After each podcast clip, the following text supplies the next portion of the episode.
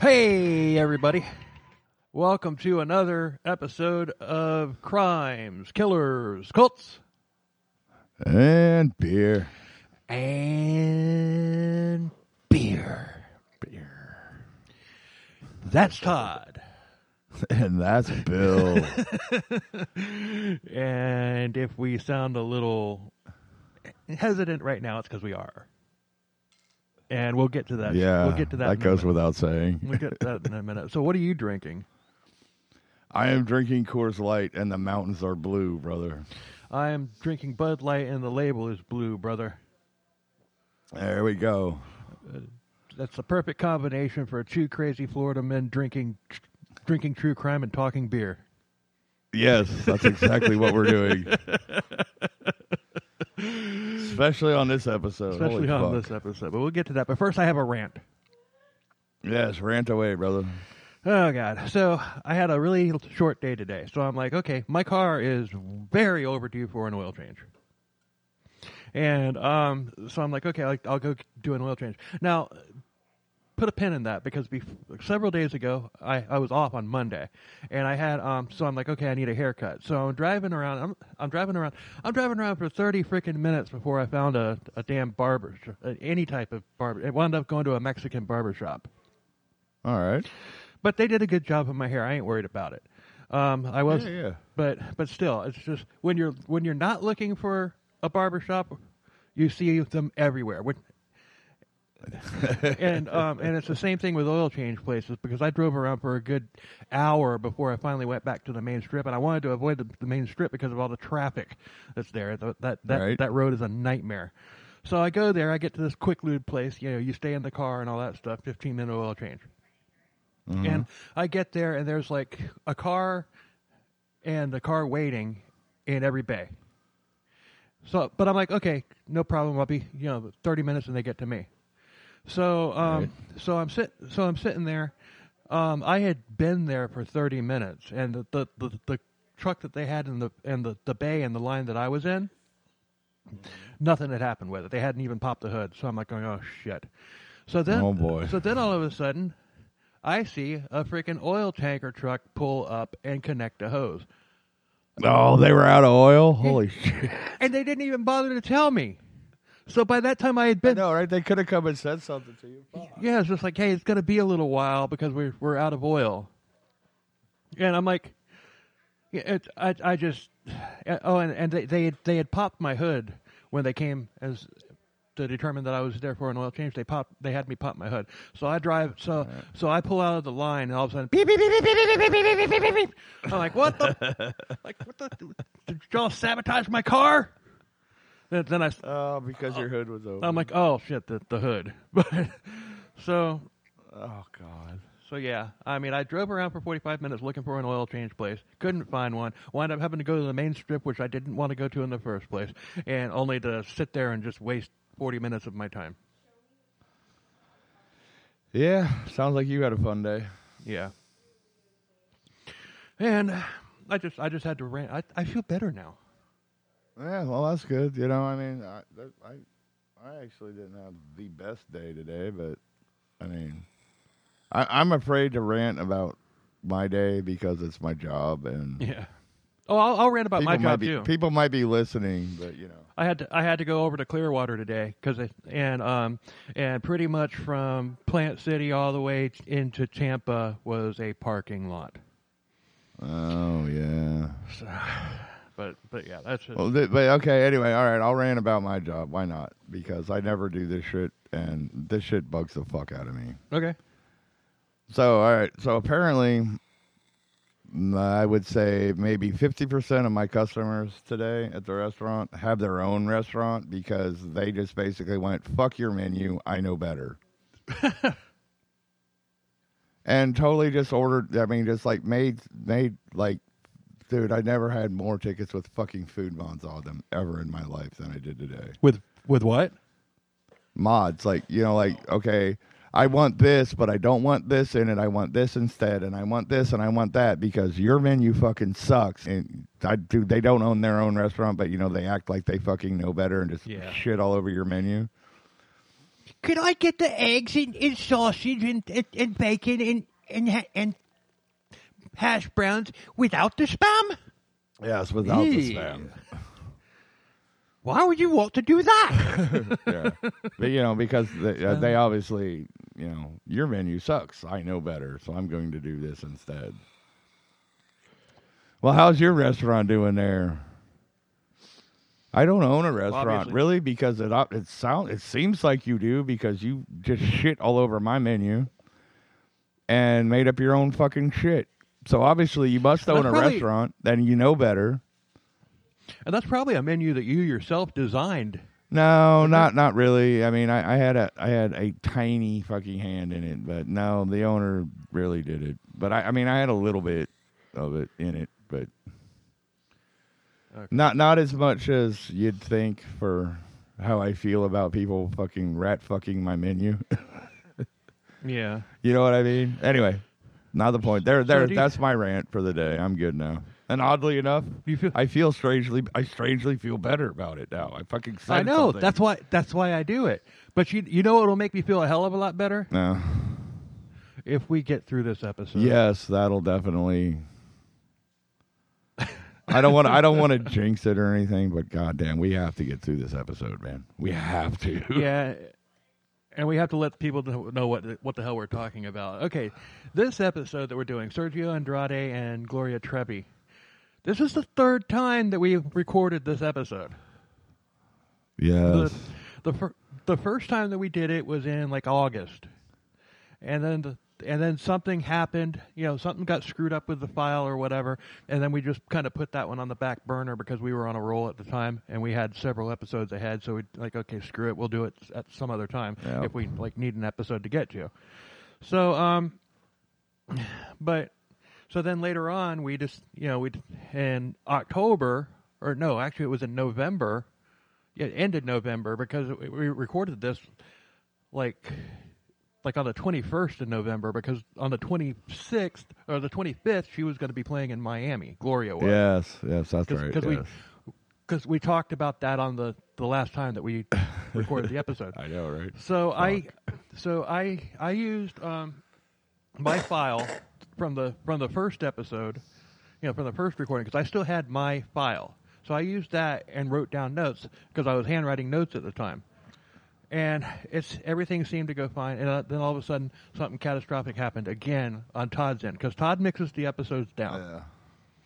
Yeah. And um, so something catastrophic happened, and and his master file was gone. Yep, this it so, just vanished. I mean, dude, there was there was a file named Gloria that I had saved that I was like praying was going to be it, but it was something completely different. And I have no idea how that shit happened. I mean, dude, yeah. it was like. You know, just like cursed, just like the gods were fucking conspiring against us on this episode for some reason. Yeah. So then, you know, we once again pushed, kind of pushed it to the back burner because we, I thought that it was all, I thought that it was completely gone. Right. You know, like as far as the notes and everything, and I wasn't going to go through the book again. But um, last week I was going through the emails that I had sent to Todd and everything, and I found my file. So, um, so I'm like, okay, cool. So I'm like, Todd, do you want to do this? Do you want to actually do this episode again? Because I, I can do my notes and everything. Well, he's, we decided to do it because it's a good story. It is a good story. So, so hopefully third time's the charm. But then on my end, when I start redoing the notes and everything. Oh God, yeah. No, you know, I, I forgot about that already, I was, dude. Sorry. Yeah, I was listen, I was listening to, to, my, to my file and just typing because I'm typing my notes now. And, um... My my word program crashed like a total of six times and did not auto save. One time I had saved and it still wasn't there. So finally I decided, you know, I I, I went to one of those transcribing sites.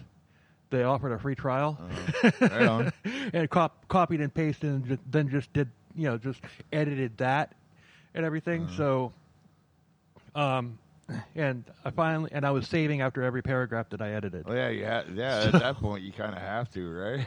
Because, Jesus, it crashed yeah. on you six so, fucking times. Holy shit. Yes, total. Um, and both times, that it, the, the first two times that it crashed on me, I was very close to being finished. All right, you're almost done, and it just crashes, and now it's gone. forever again. Yeah, so, so basically this is this is our third shot. Hopefully third time's the charm, because if it, if so. we don't complete it, if if something happens on my end or if something happens on Todd's end, we're done. Yeah. You'll, you're never this you're story, never going to hear this episode. Not on this podcast, but yes. I've already told Mark from Mental Illness Theater, our buddy, that if something happens on this time and we can't do it, that we're done, and I'll just give him my notes. And there you go. A, a brand new episode that he has to do no research for. All right. and, and the way they do things, it'll be a two-part episode for him. Yeah. So but we, we, but we love the, those guys. Mark, Mark and Gina, they're fucking amazing. Yeah. On Mental Illness Theater. Make sure you go check them out, because they're Absolutely. fucking awesome. There are, there are, there are good, good friends, good podcast buddies of ours. Yes, they're they're and they they're awesome, and they're they're the pride of Canada. The pride of Canada. Yeah, they're, they're, they're they are similar to us, but but different different enough to where you won't be like, yeah. dude, they're you know, let's just, I'm listening to the same thing all over again. No, it's not. No, you're not. The, the styles are drastically different, but, but the but amount of research, but they're in the same vein, and, and dark know? humor. Yeah, yeah. But, but yeah, the, no, dude, they're the, good. The Check way them out. That we do things. We love we different. love Mental Illness yeah. Theater. We always yeah. will. So anyway, anyway, anyway, let's do this thing. Yeah, hurry up before somebody loses power or somebody's computer crashes. Let's get this shit done, yeah. please, for fuck's sake. Sir, Gloria, Gloria and Sergio, take three. Take three. Third time's the charm. Here we go. Yeah. So, we're covering a music school that was really a sex cult run by Mexican pop producer Sergio Andrade, and he had victimized many young girls who wanted to be stars. Yeah. So the source is the book Girl Trouble, the true saga of superstar Gloria Trevi and the secret teenage sex, sol- sex cult that stunned the world, by Christopher McDougall. What is up with these true crime books and the six mile long title? I don't know, dude. I, I don't I don't know. Dude, it's, it's like the, the power metal trope, like where you have to do something to be something. yeah. You know, like, dude, like all power metal songs have, you know, I mean, and we're talking about the power metal shit because of the challenge, if you don't know, but whatever. We'll talk about right. that later, probably. Yeah.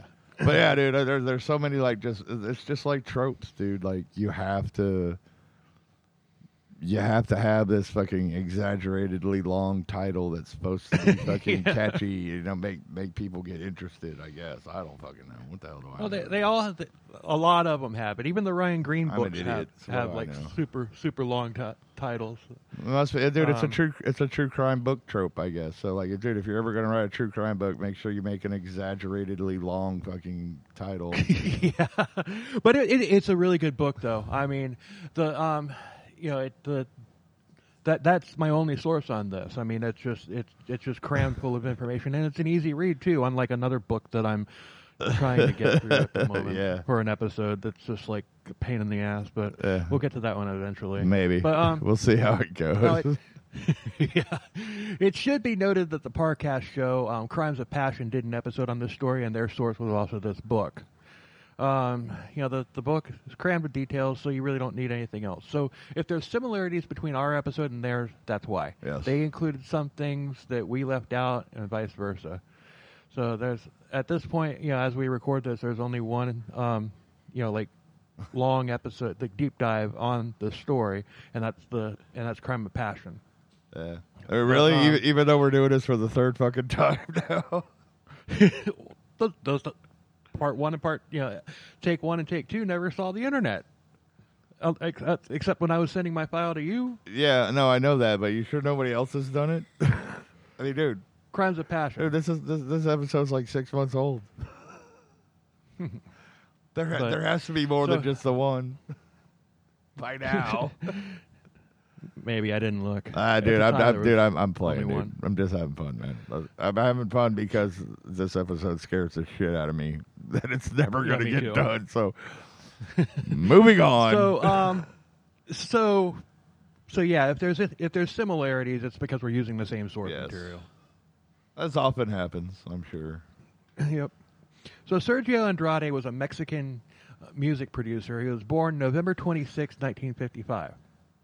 Gloria Trevi was a Mexican pop star born February fifteenth, nineteen sixty-eight. She was only fifteen years old when she met Sergio.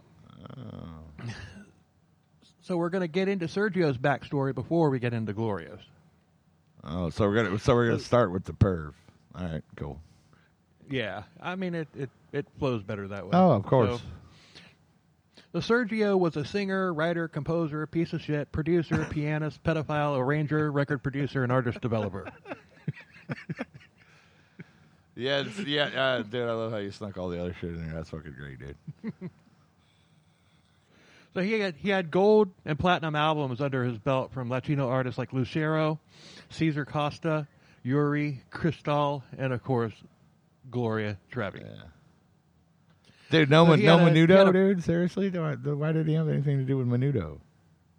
Because they weren't young girls. Oh. Well, they were young yeah. boys. I mean, dude, pedophiles are pedophiles. No, it doesn't matter. He wasn't He was, He wasn't into boys. Oh, okay. So so the Menudo guys were, like, basically in a sex cult by other fucking producers. Okay. I don't know. I don't I don't know. Were they? I don't know. I don't know either, dude. I'm just I'm dude, I'm just talking shit, bro. I'm just, you know. Menudo is the so, only other Mexican band that I know or group that I know. You know what I mean? Well, Ricky Martin well, Ricky Martin came from Menudo. Yeah, Ricky mind. Martin came from uh, Menudo because he got kicked out when his right. voice changed. That's what they do because they got to keep him young. Yep. So he he had a Sergio had a brother Eduardo, but Sergio was the lesser son because Eduardo was a successful engineer, and it was like that all through growing growing up too. Oh. um, you know, Sergio lived in a shadow, and his parents would rid- ridicule him for it. And Sergio would be like, "Mommy, I drew a horsey," and his and it, his mom would be like, "That's nice, Sergio, honey, but Eduardo just made a horsey out of clay, life size." Life size.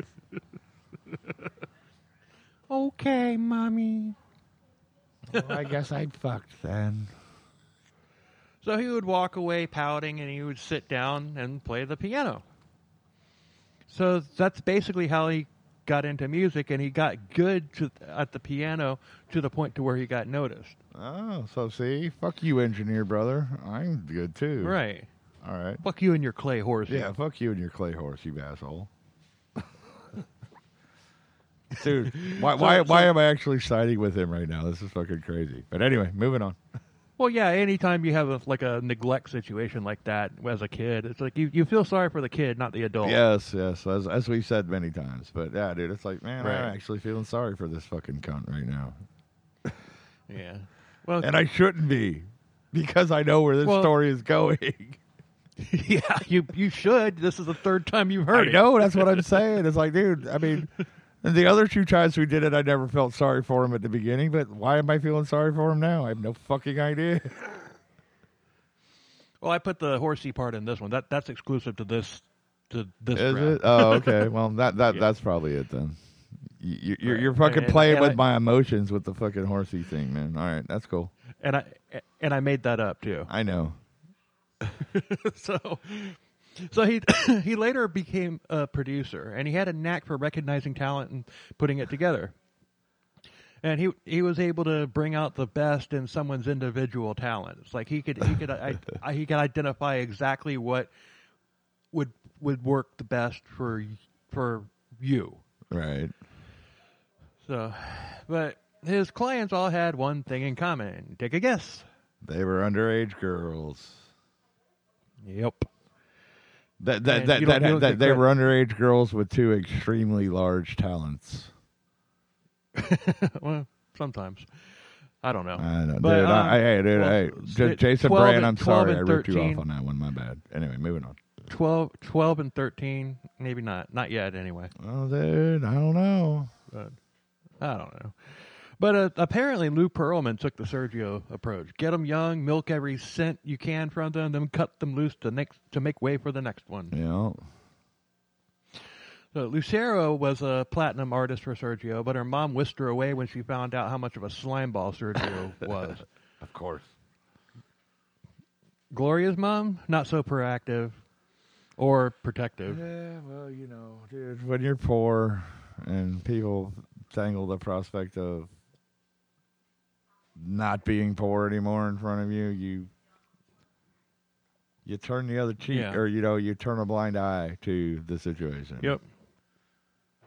So, you know, we've done several heavy metal-related episodes, and people seem to be digging them because the numbers don't lie. Yes. Um, people like hearing the stories, whether they like heavy metal or not, and the stories are riveting most of the time. Yeah, this, eh.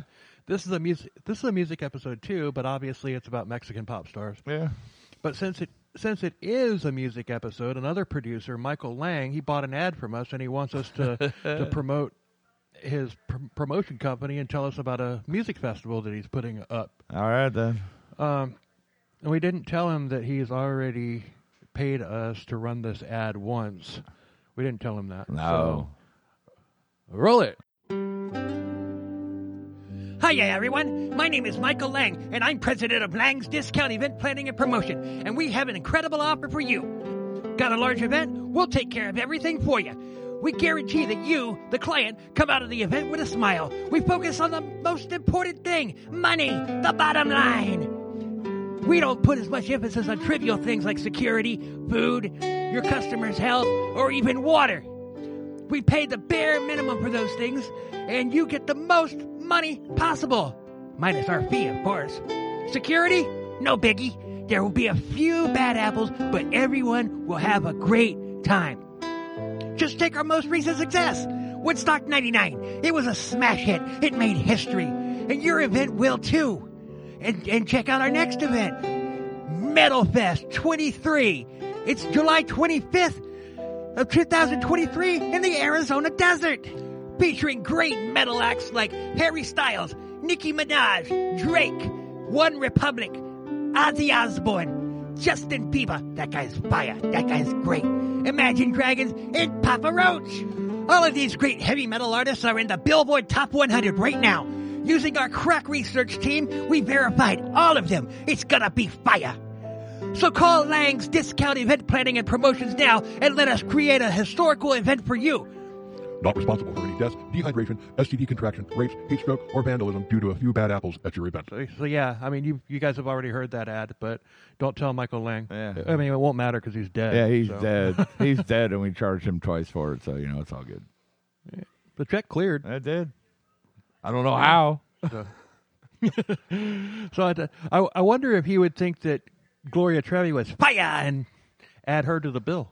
I mean, he she, might. You know, great, me- great metal artist that she is. Yeah, I'm telling you.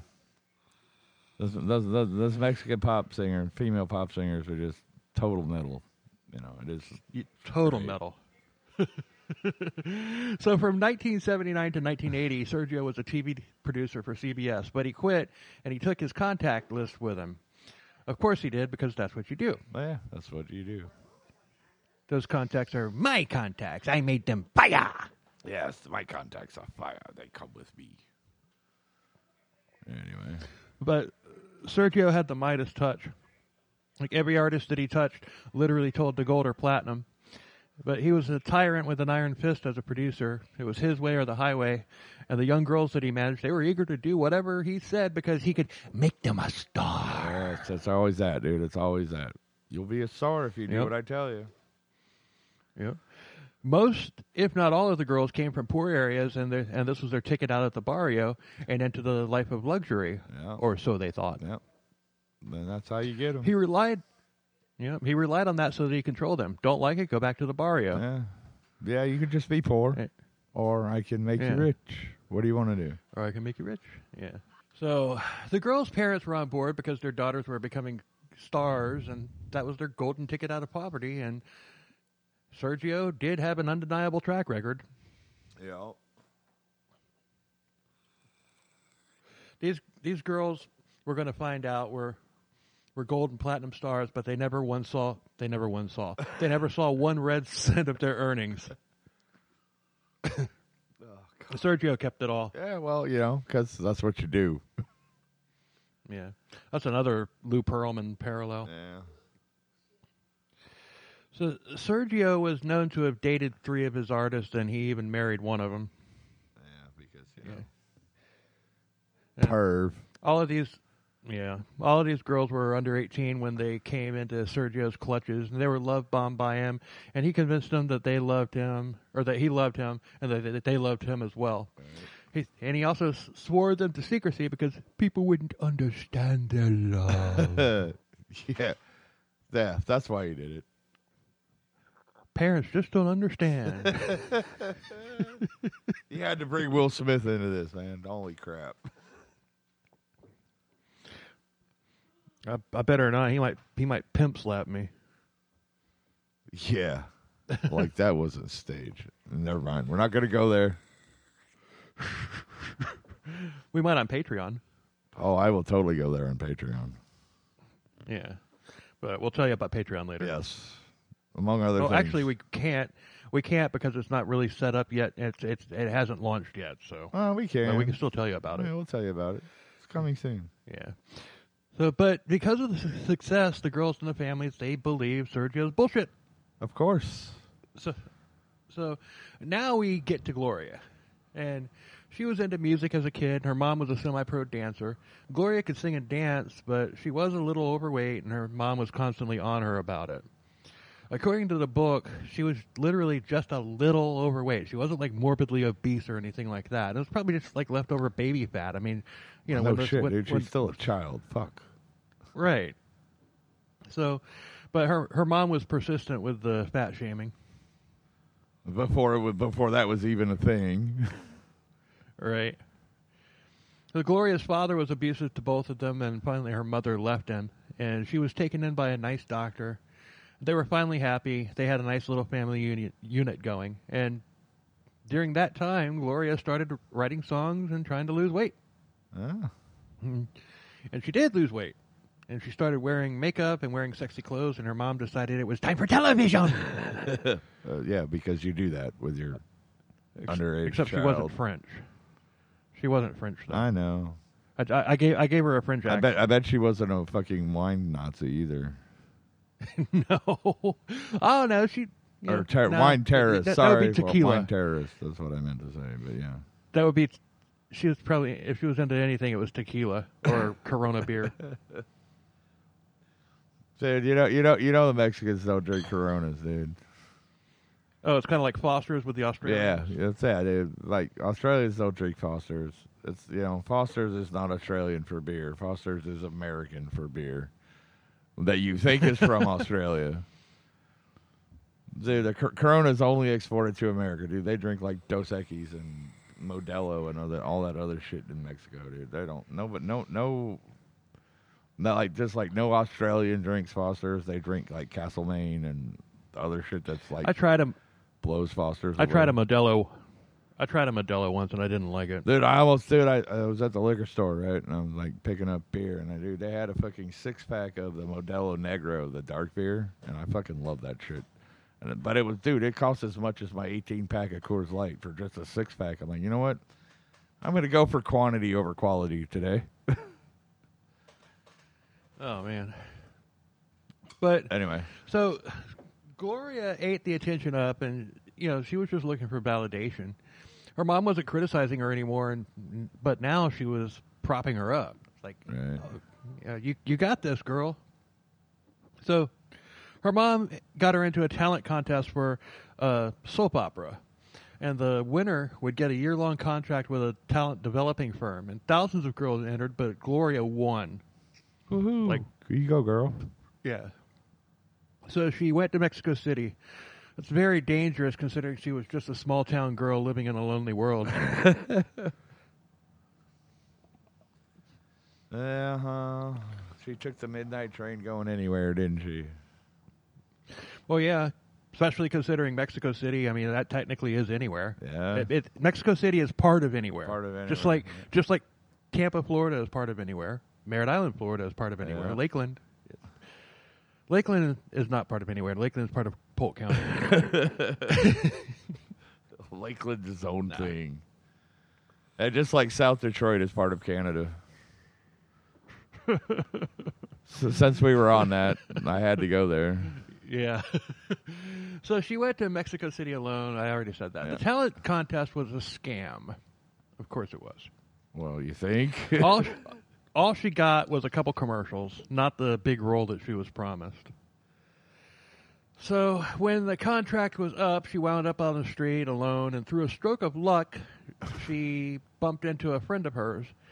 The friend had just signed with a producer for an all-girl rock band, and guess who the producer was? Oh, it's got to be our boy.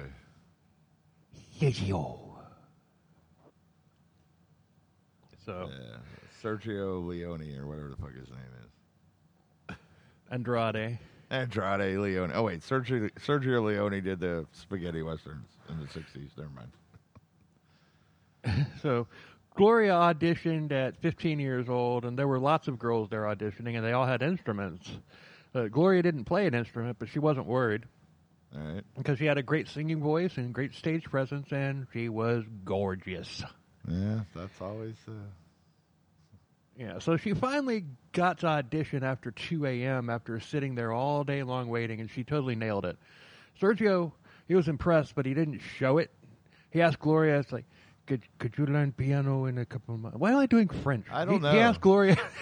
because because if you do a, if you try to do a Mexican accent, you're going to be called a racist. That's why. Yeah, probably. You know, the world we live in. But, yeah, you know. It's yeah. okay. It's okay to rip on so, French people, but yeah, if you try to do a Mexican accent right but, now, dude, you'll be like fucking. We'll get canceled. And we don't want to get canceled because we just we just had a we just had an epiphany today. Yes, we did. Our show is a lot bigger. Our show is a lot bigger than we realized. Yeah, but we're not gonna we're not gonna tell you how we came to that because it, we just found that out just basically because of a rookie mistake, and we don't consider ourselves rookies anymore. We're not rookies, but we are still infants with attitude. Yeah, and infants with attitudes can make a rookie mistake yes. every now and then. Yeah, but anyway, not the point. Moving on. So Sergio knew that if she could that if if she could pull off learning an instrument in like a um. a month or two, he had his next big star. Wasn't she already she... playing the piano, though? Didn't she do that when...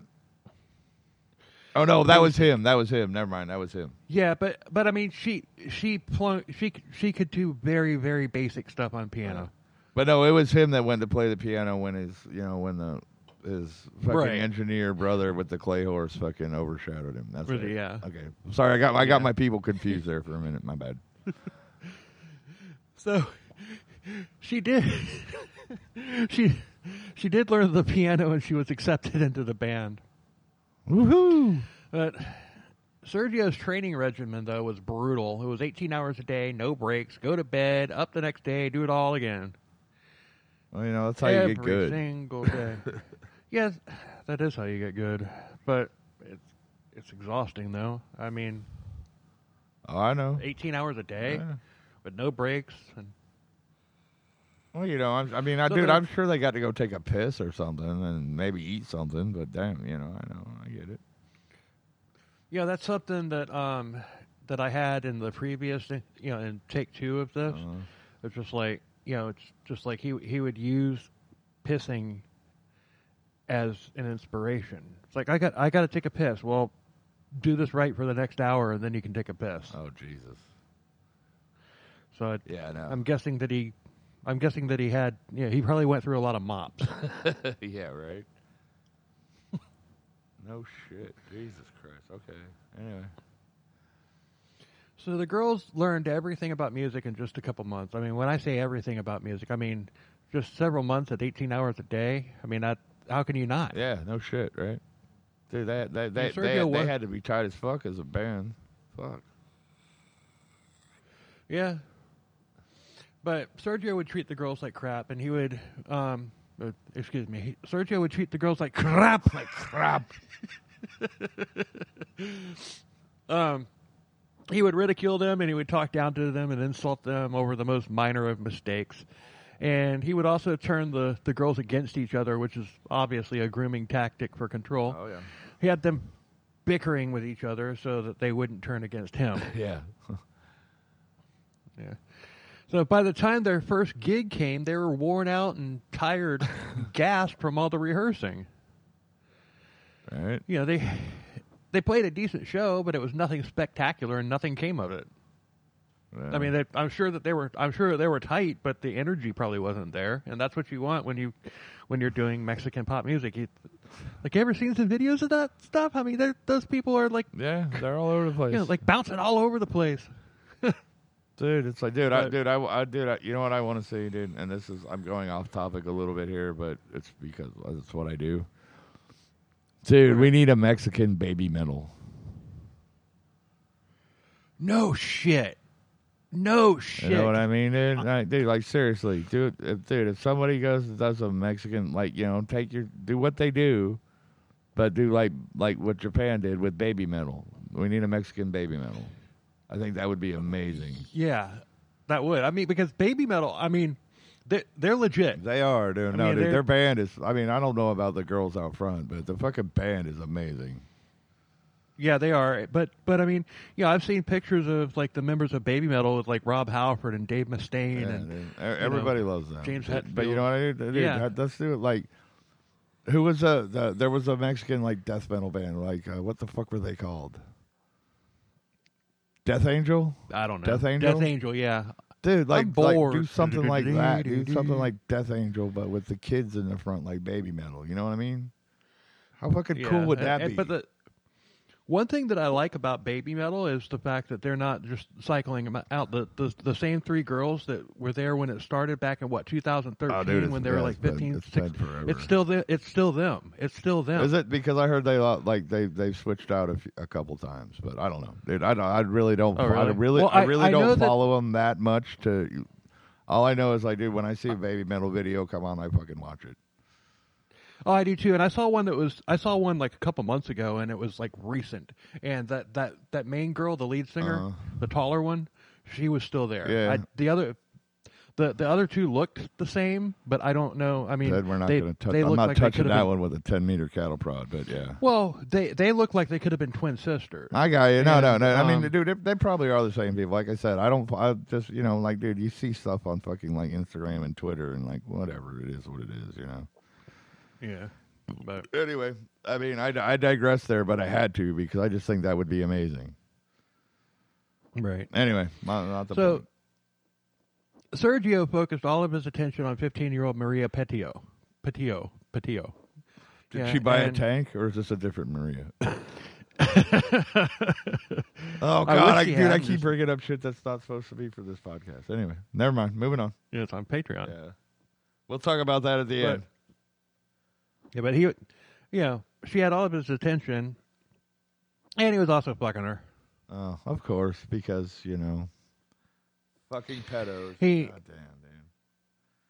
He had her believing that she was his number one and favorite girl. Yeah. You know, he got he got her to spy on to spy on and snitch on the other the other girls, and when did. did he, yeah, and he he would then deal out their the punishments to the other girls oh, Jesus, and everything. Okay. Why not?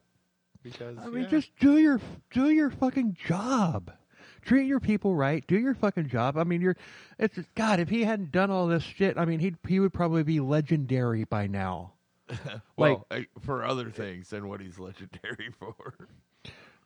Well, yeah, but he would probably be like like a world renowned freaking producer and musician if he had just instead of a world renowned pedophile. Right. I mean, oh, he he could have he he he could have had a different woman every single night, every night of his life, as long as they were over it, you know, over, yeah. you know, of age and everything. That's and that's not what he was and, into. Yeah. You know what I mean? That, that's, yeah. You know what I mean? And I, they, you know, and, and that I, does, that and by no means makes it right. I'm just saying though, dude. Yeah, dude. If he'd have fucking just stuck to his age bracket, like his own age bracket, and did or and, least, and did what he or at least over eighteen and did what he did. And did what he did, dude. Yeah, he'd be fucking. He'd be legendary. It, it, and treated, but but not not legendary as right, a fucking without, pedophile, with, you know. Yeah. Yeah, and yeah. But you and know that's what that's what those fucking a... Svengalis do, and that's the word for it. Okay, what is it? Svengali, the the the, the Lou Pearlman, the guy you're talking about. He's a Svengali. He fucking. He brings brings people in. Takes complete control of them, robs them, takes all their money. Yeah, takes all their yeah. money. Yeah, dude, that's a, a, the a Svengali, like, you know, he has, you know, he exerts power over them. He thinks he has power over them or whatever, but, you know, old J T proved right. him wrong, but that's all right. So, um, Maria was the girl that he had married in secret, and she wanted to tell the, the world that they were married, but once again, no. nobody would understand our love. Yeah, nobody. Yeah. If you nobody, tell anybody I that we're married, so I'm going to go to jail, and you're fucking, the meal ticket ends, sweetheart, so shut the fuck up. I love you, Maria, but I can't. T- we cannot tell anybody because we are better people. For- Why am I doing French again? It's forbidden love. I'm just gonna stop trying to do an accent accent when I'm doing Sergio. Yeah. So, well, dude, you know, I, I told you too, dude. If you try to do a Mexican accent, we're gonna get canceled because they're gonna think we're racist. That's true. Anyway, that's but not the not point. But it's not French. But it doesn't matter, dude. The French don't care. The French hate us anyway. Nobody's going to cancel us because we're making fun of the French. So, oh, God. Rumors started going around about Sergio, and they were saying that Sergio had knocked up a former client. So what did Sergio do? Take a guess. Oh, I bet he tucked tail and ran, didn't he? You got it. You you better get every single one of these I right. I know, right? Dude, this is the third time we're doing this. I'm pretty sure I know the answer to this one. So he actually gave his client list to another promoter. Oh, yeah. The the which the, I I kind of found that a little odd. But the, the the girl band folded and Gloria wound up out on her own again. Oh. So between nineteen eighty-six and nineteen eighty-eight, Gloria hustled and she taught aerobics, a job that she had basically gotten by using a false resume, and she lived with an older man. He was a sugar daddy, but he kicked her out after she refused to marry him. Oh, I see. So, see, that's not the sugar daddy rules, man. Yeah, I know. Yeah. But she never she never worked the streets, though, thankfully. And um, one time, she said that a man propositioned her for sex in exchange for one hundred thousand pesos, and she did bang him. For a dollar, okay. In the face repeatedly and left him bleeding and whimpering on the street. She's like, dude, I'm not fucking you for a dollar. Are you crazy? Is that what one hundred thousand pesos is? It's something close to that, yeah. Yeah, well, she whooped his damn ass. Yeah, I don't I don't actually know the, the exact exchange rate, especially now to what it was then. But yeah, dude, one hundred thousand right. pesos is like a dollar, like much. a dollar or two tops. Damn. That's what I do. That's what I'm telling you, dude. You know, dude, in Colombia, they use pesos down there, too, dude. You can go to Colombia with like two hundred bucks in your wallet and live like a king for six months. Road trip? No, we, we, we disappear. You can't drive to Colombia. If you could drive to Colombia, I would say yes, road trip. But no, you can't drive to Colombia. Yeah. Anyway, I wish you could, because that would be fucking fun as fuck. Yeah, it would. But she did work the the streets in other ways by singing on the streets for money. Oh, she was a busker. So, um, yep. So she tried she tried to get heard by record companies to no avail, but she kept writing songs and, you know, inspired by her situation. Songs about teen angst, girl power, and determination. Gloria smells like teen spirit. Girl power, that's fire. Fire. Oh, God, so in nineteen ninety-eight, in nineteen eighty-eight, Gloria reconnected with Sergio. He he liked some of the new songs that he had written enough to come out of hiding for a comeback. He's like, dude, the statute of yeah. limitations has to have run out on that by now. Let's do this again. Come on, girl. We got this. So at, at the time, he had a night gig as a radio D J, but seeing Gloria again and hear, hearing and liking her new songs, he was rejuvenated. So yeah, that's what rejuvenated him, I'm sure. Yeah. Anyway, might have been. Uh, yeah, anyway, full of vigor at the and the pure genius of Glorious's new material. It was either that or the fact of a hot young woman in his proximity again, and I'm betting on the latter. Oh yeah. No, yeah, that's yeah, that's what I was getting at earlier. But yeah, you know what I mean. Yeah. But anyway, Sergio was back. Yes. And back in full-on pedo kinda, mode. He was kind of like when you lose a game in Street Fighter and you put another quarter into the game and your character gets that twinkle in his eye? Beep. Yeah, would, would, yeah, would he get that quarter in before the continue timer runs out? Right. So Sergio fuck, we're is back. Old, dude. He's back. Shit, fuck, we're old. He's he, he's back for the attack. Oh, God, talking to you. Okay, here we go. Oh, man. Uh, Speaking of Street Fighter, you cannot beat me at Street Fighter. Nobody can beat me at Street Fighter. Yeah, probably not. I, am, I was I was I, I, am, I was uh, terrible at that game, but I played it. Uh, I kicked ass at that game. I mean, I God, I, it got to the point where nobody wanted to play me because they knew they would lose. Well, dude, all right. Here's the thing. One year for Christmas, my mom bought me a Star Wars or Star Wars Trivial Pursuit. Mm-hmm. I've only played it once. Because nobody wants to play Star Wars Trivial Pursuit with me because they can't win. You still have it? Uh, you still I'm have it? Sure, I do somewhere. All right, I'll play you. All right, then. Challenge accepted. Oh, see, oh, Star Wars. Here, here's another challenge accepted. All right, then. Dude, we're fucking nerds. God damn it, we're fucking nerds. Holy shit. Sergio decided that he was going to make Gloria a star. Yes, of course. So, Mexican pop acts were dime a dozen, so Gloria would have to do something to stand out and be unique. He told um, he, he told that he told Gloria that they would have a, a lot of grooming. I mean conditioning, conditioning. I mean, I mean, work to do. Yes.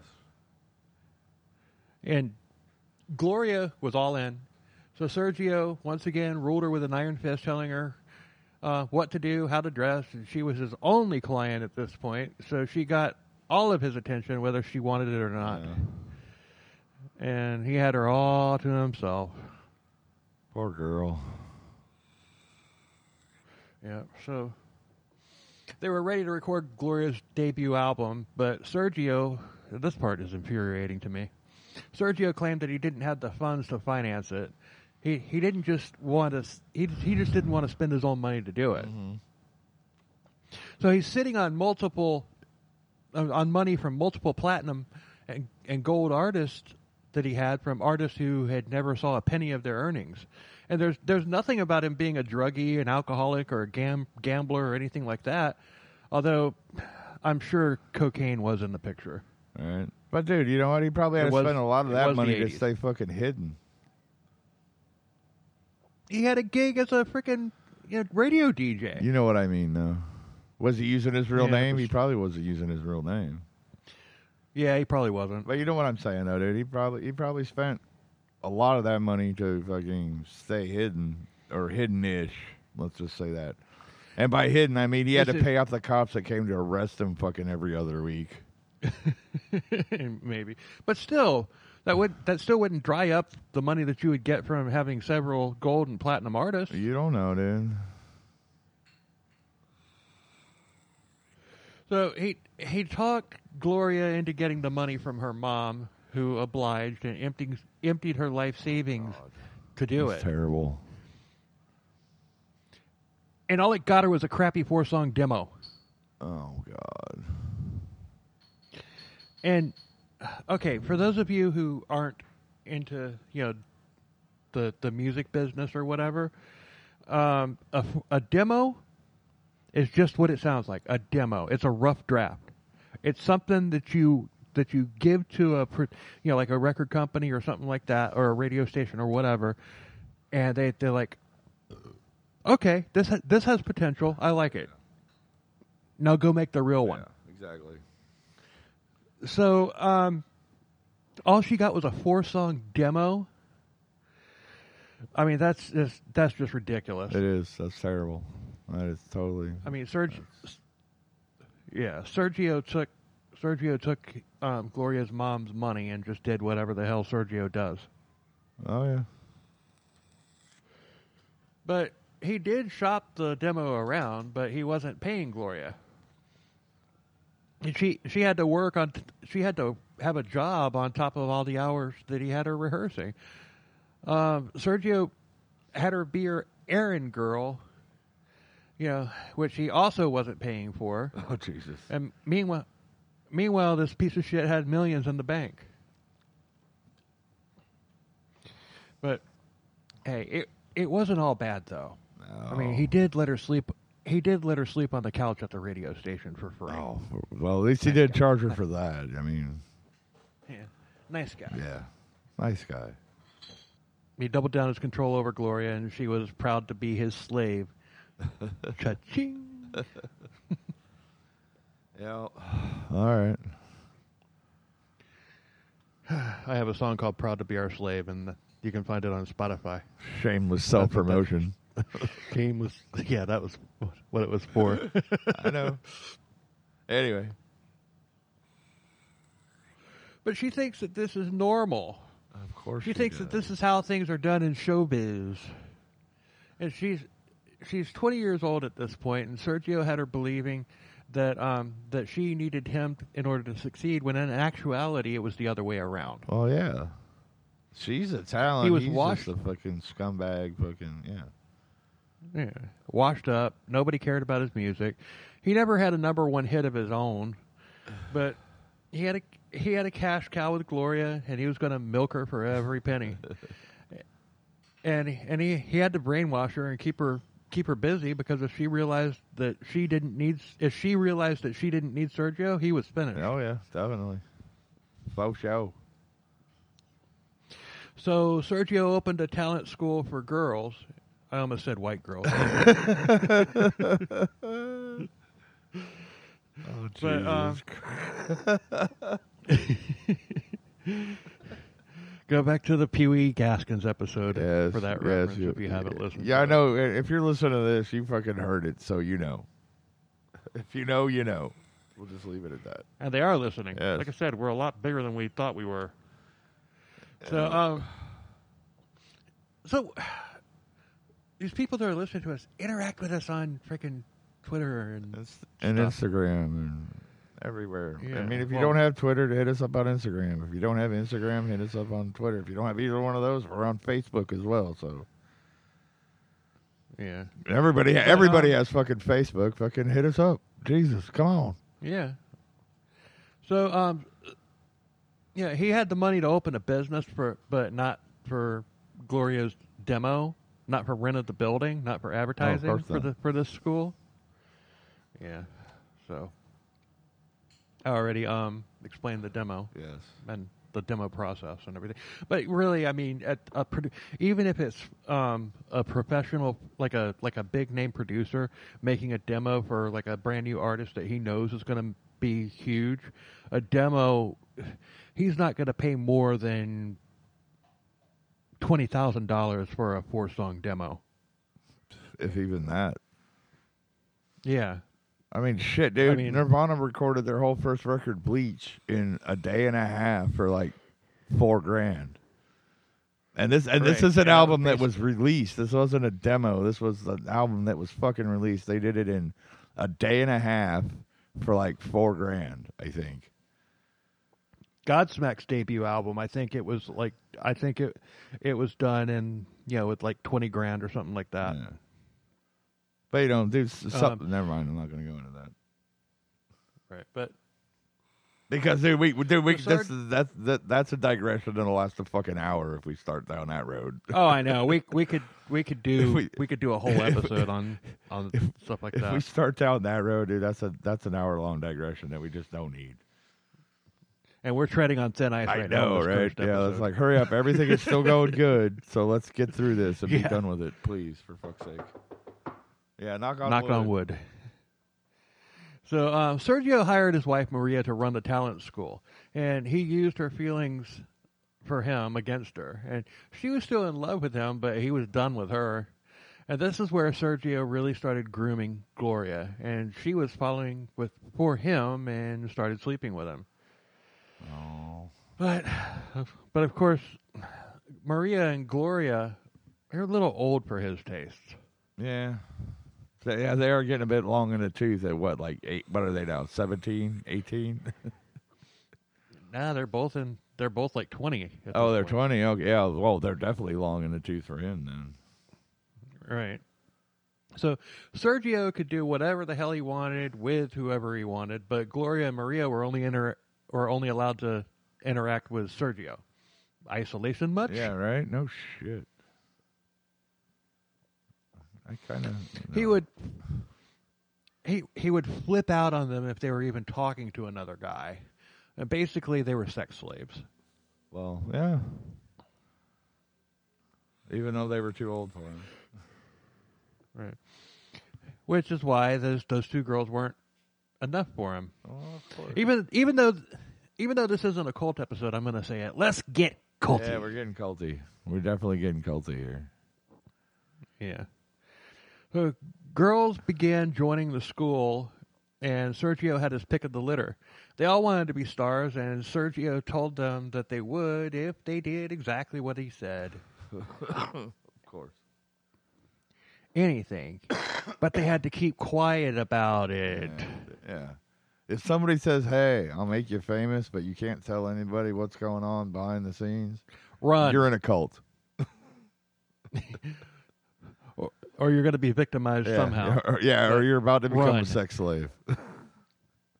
I had, um, I, I, I was a karaoke host when I was in my early twenties, and I had I had this one guy come up to me with a business card, and he's just like, um, he's like, dude, you got a really good voice. I mean, I can make you a star. Give me a call. And he and he hands me his business card and everything, and it's not even a production company or anything like that. It's like for. Like, he worked at a fucking auto shop or, or something. He just wanted to fuck you in the um, ass, man. He probably did. But, oh, God. Oh, God, we went there. Anyway, moving on. Do you want, do you want to be a star? Lie down. So. Hey, so hey! You want to be a you you're, huh? you want to be a you want to be a star. You want to be a rock star. You like power metal. You like dragons. Cause I'm gonna be dragging these nuts over your face in a minute.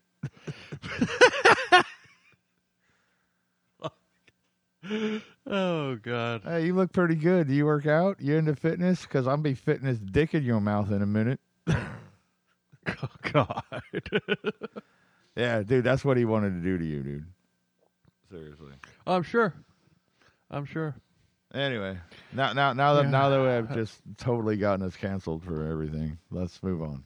I was, uh, I've been going through the fire all my life, but I avoided the flames. You avoided and that, the flames. And, and that, yeah. So hashtag Herman Lee and sure. Dragon Force. So Sergio used Gloria and Maria to re- recruit more young girls. And Gloria hadn't made it big yet, but she was somewhat known. And when her debut album was released, Sergio would be seen as a god because Gloria exploded. Oh. She was she was the hottest star in Mexico, and Sergio had done it again. I mean, he had far exceeded anything that any of his previous successes had done. And Gloria's album went double platinum. Oh, sucky, sucky. She was fire. And flames. And she was both. So, yeah, she was. But, I mean, she at she became like the... And I, I, I don't think anybody's topped her. I could be wrong, but I don't think anybody's topped her. She basically left um, Selena in the dust. Oh.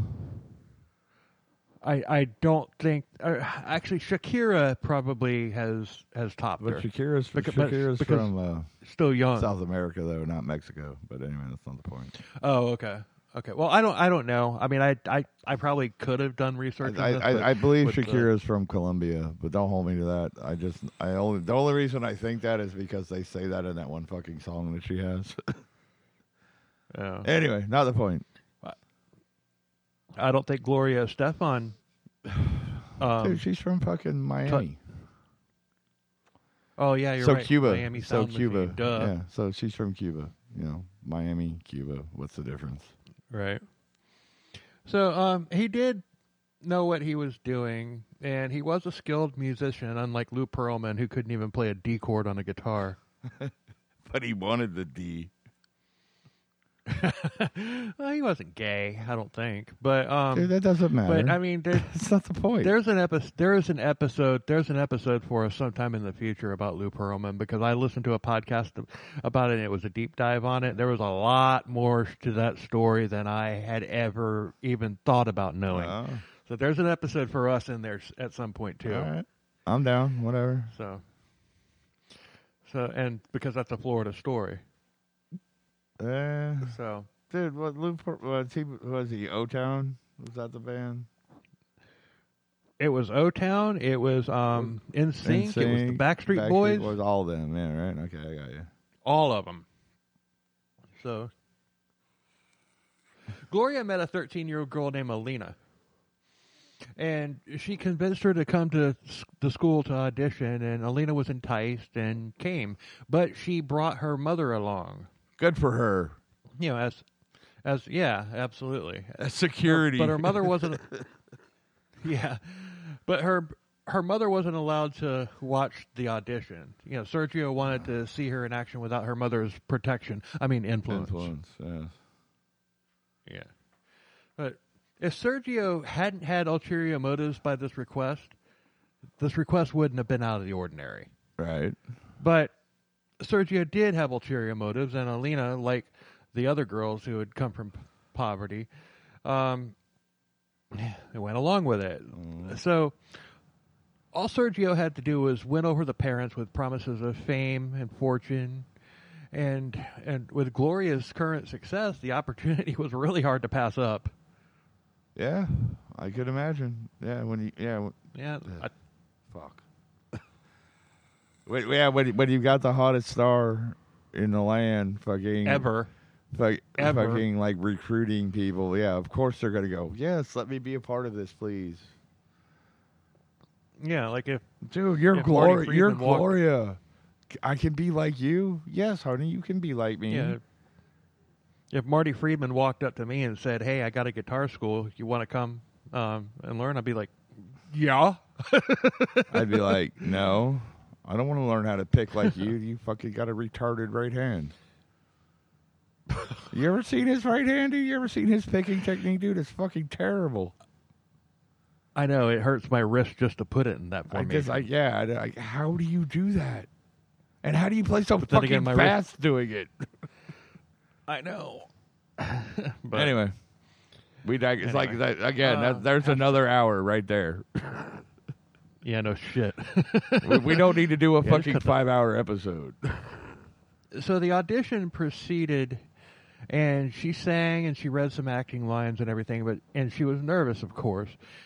But it didn't help when Gloria told Alina that she would needed to needed to strip so that Sergio could see what parts of her body needed work. Oh, Jesus Christ. This part was definitely not legit. No, not at one bit. Fuck my life, dude. Why does it always come to this? Well, because because we're a true crime podcast. Because it's what we do, yeah. Oh God!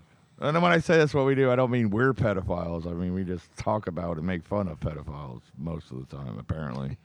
Yeah. So Alina was scared, and she agreed to strip down to just her underwear, which is still disgusting. Yeah, still fucking one hundred percent wrong. But anyway. Yeah. So afterwards, Gloria told Alina that Sergio would take her only if she agreed not to tell her mother about anything that had happened. Of course. Because, you know, you know the, the forbidden whole, love, my darling. Nobody can know what we're doing. You know what?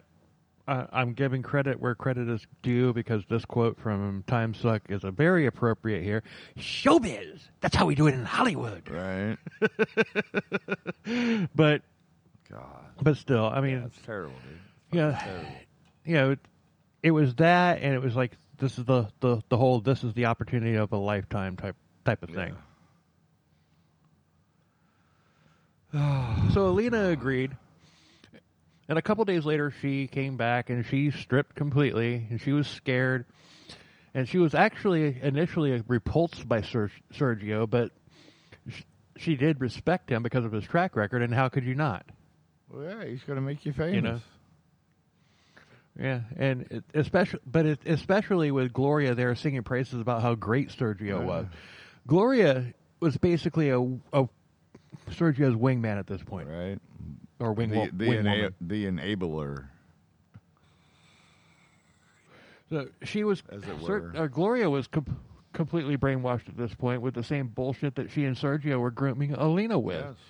But this is how showbiz works. Do you want to be a star?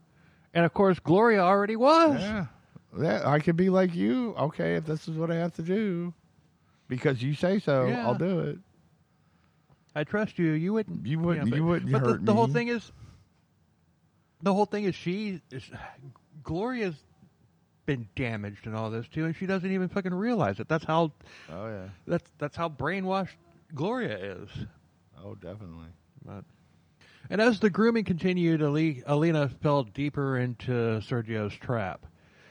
She began to trust him more, and even started to like him personally. The love bombing was going strong. He was hint, he was hinting that he was developing feelings for her, and Gloria, the, Gloria told her that he was in fact falling for her, but he was afraid.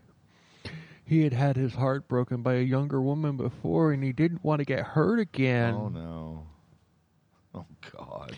I could, I can just picture. I can just picture him. I really am falling for you, but I, but I've been hurt before. Yeah, this this twelve-year-old broke my heart. I just can't bear the thought of going through that again. Yeah, you can't break my heart. Don't break my heart.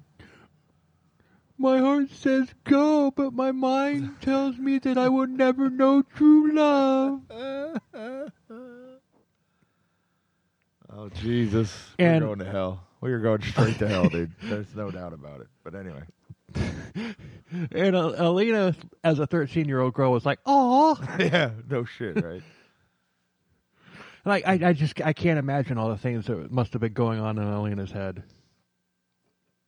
yeah, yeah, no shit, dude. I, I, yeah, I just, yeah. I mean, yeah, dude, I don't, shortly, I don't even have words. Fuck. So shortly later, Sergio and Alina were talking, and he was dropping cluster bombs of love bombing on Alina. Uh, and he wanted to show her his next greatest hit, and it was a piano ballad. And she liked the song, and it gave her goosebumps, and then he leaned in for a kiss, but pulled away. Uh, He's totally totally milking the heartbroken, general, gentle, romantic act. Right. Oh, God. Yeah. He told her, I just can't. And he told, just go home, go home. God, Jesus Christ. This guy's a fucking piece so, of shit. Holy fuck. Yeah, yeah, Holy yeah. fuck. Oh, Jesus. So she went home, and then a couple days later, she came back, and her, her mind is overcooked spaghetti at this point. It's basically mush. Yeah. I, I said that for those of, those those of you who might be listening that don't know, that aren't cooks. Oh, God, yeah. Her mind is no longer al dente. It is, yeah. Mush. mush. So, poor girl. Um, oh, God. Sergio, Ser, I, I thought about doing this, not not on piano, but on guitar. I thought Ser, Sergio brought her back into the room with the piano, and he played the new song for her again. And yeah, you know, I thought about like doing like a like a Spanish sounding acoustic thing, and just do and like recording myself singing. Uh-huh. Yeah, because in the book there are lyrics to the song, right, like that are translated into English. I thought about doing it for this episode, but yeah, like, uh, uh-uh, not. No. Yeah, let's not go there. Not gonna do it. Gonna be do prudent. It. That wouldn't be prudent. So he played the he played the new song again, then re- revealed what Alina already knew. The, the song was about her, and he began telling her how much he loved her and how he was, he was afraid to give his heart away again. Jesus.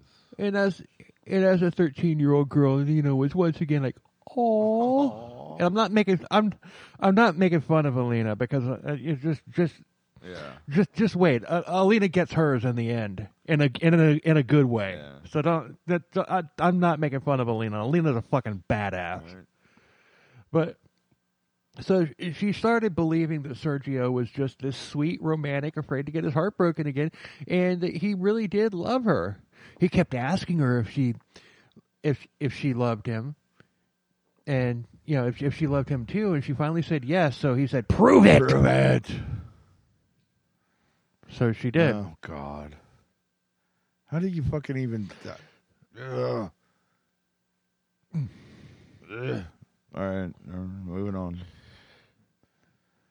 I'm picturing kind of like Ted Bundy, where it's like there's there's there's a court, there's video from him in court and everything, where he's just got this like sweet, you know, sweet like look on his in his eyes and all that stuff, where he looks like a really cool guy, and all of a sudden, and somebody asked him a question that he didn't like, and all of a sudden, his the demon came yeah. out of his eyes, and you could totally see it. And I'm picturing this with. You know, I'm picturing Sergio's like this too, but Sergio just wasn't a murderer. Yeah, right. But so, you know, but you know what, dude? What's the difference again. between a murderer and a fucking pedophile? Nothing. There's not much difference Nothing at all. At all. Yeah. Anyway, but uh, but when I when I was telling Mark from Mental Illness Theater about the prospect of him possibly getting this episode, uh-huh.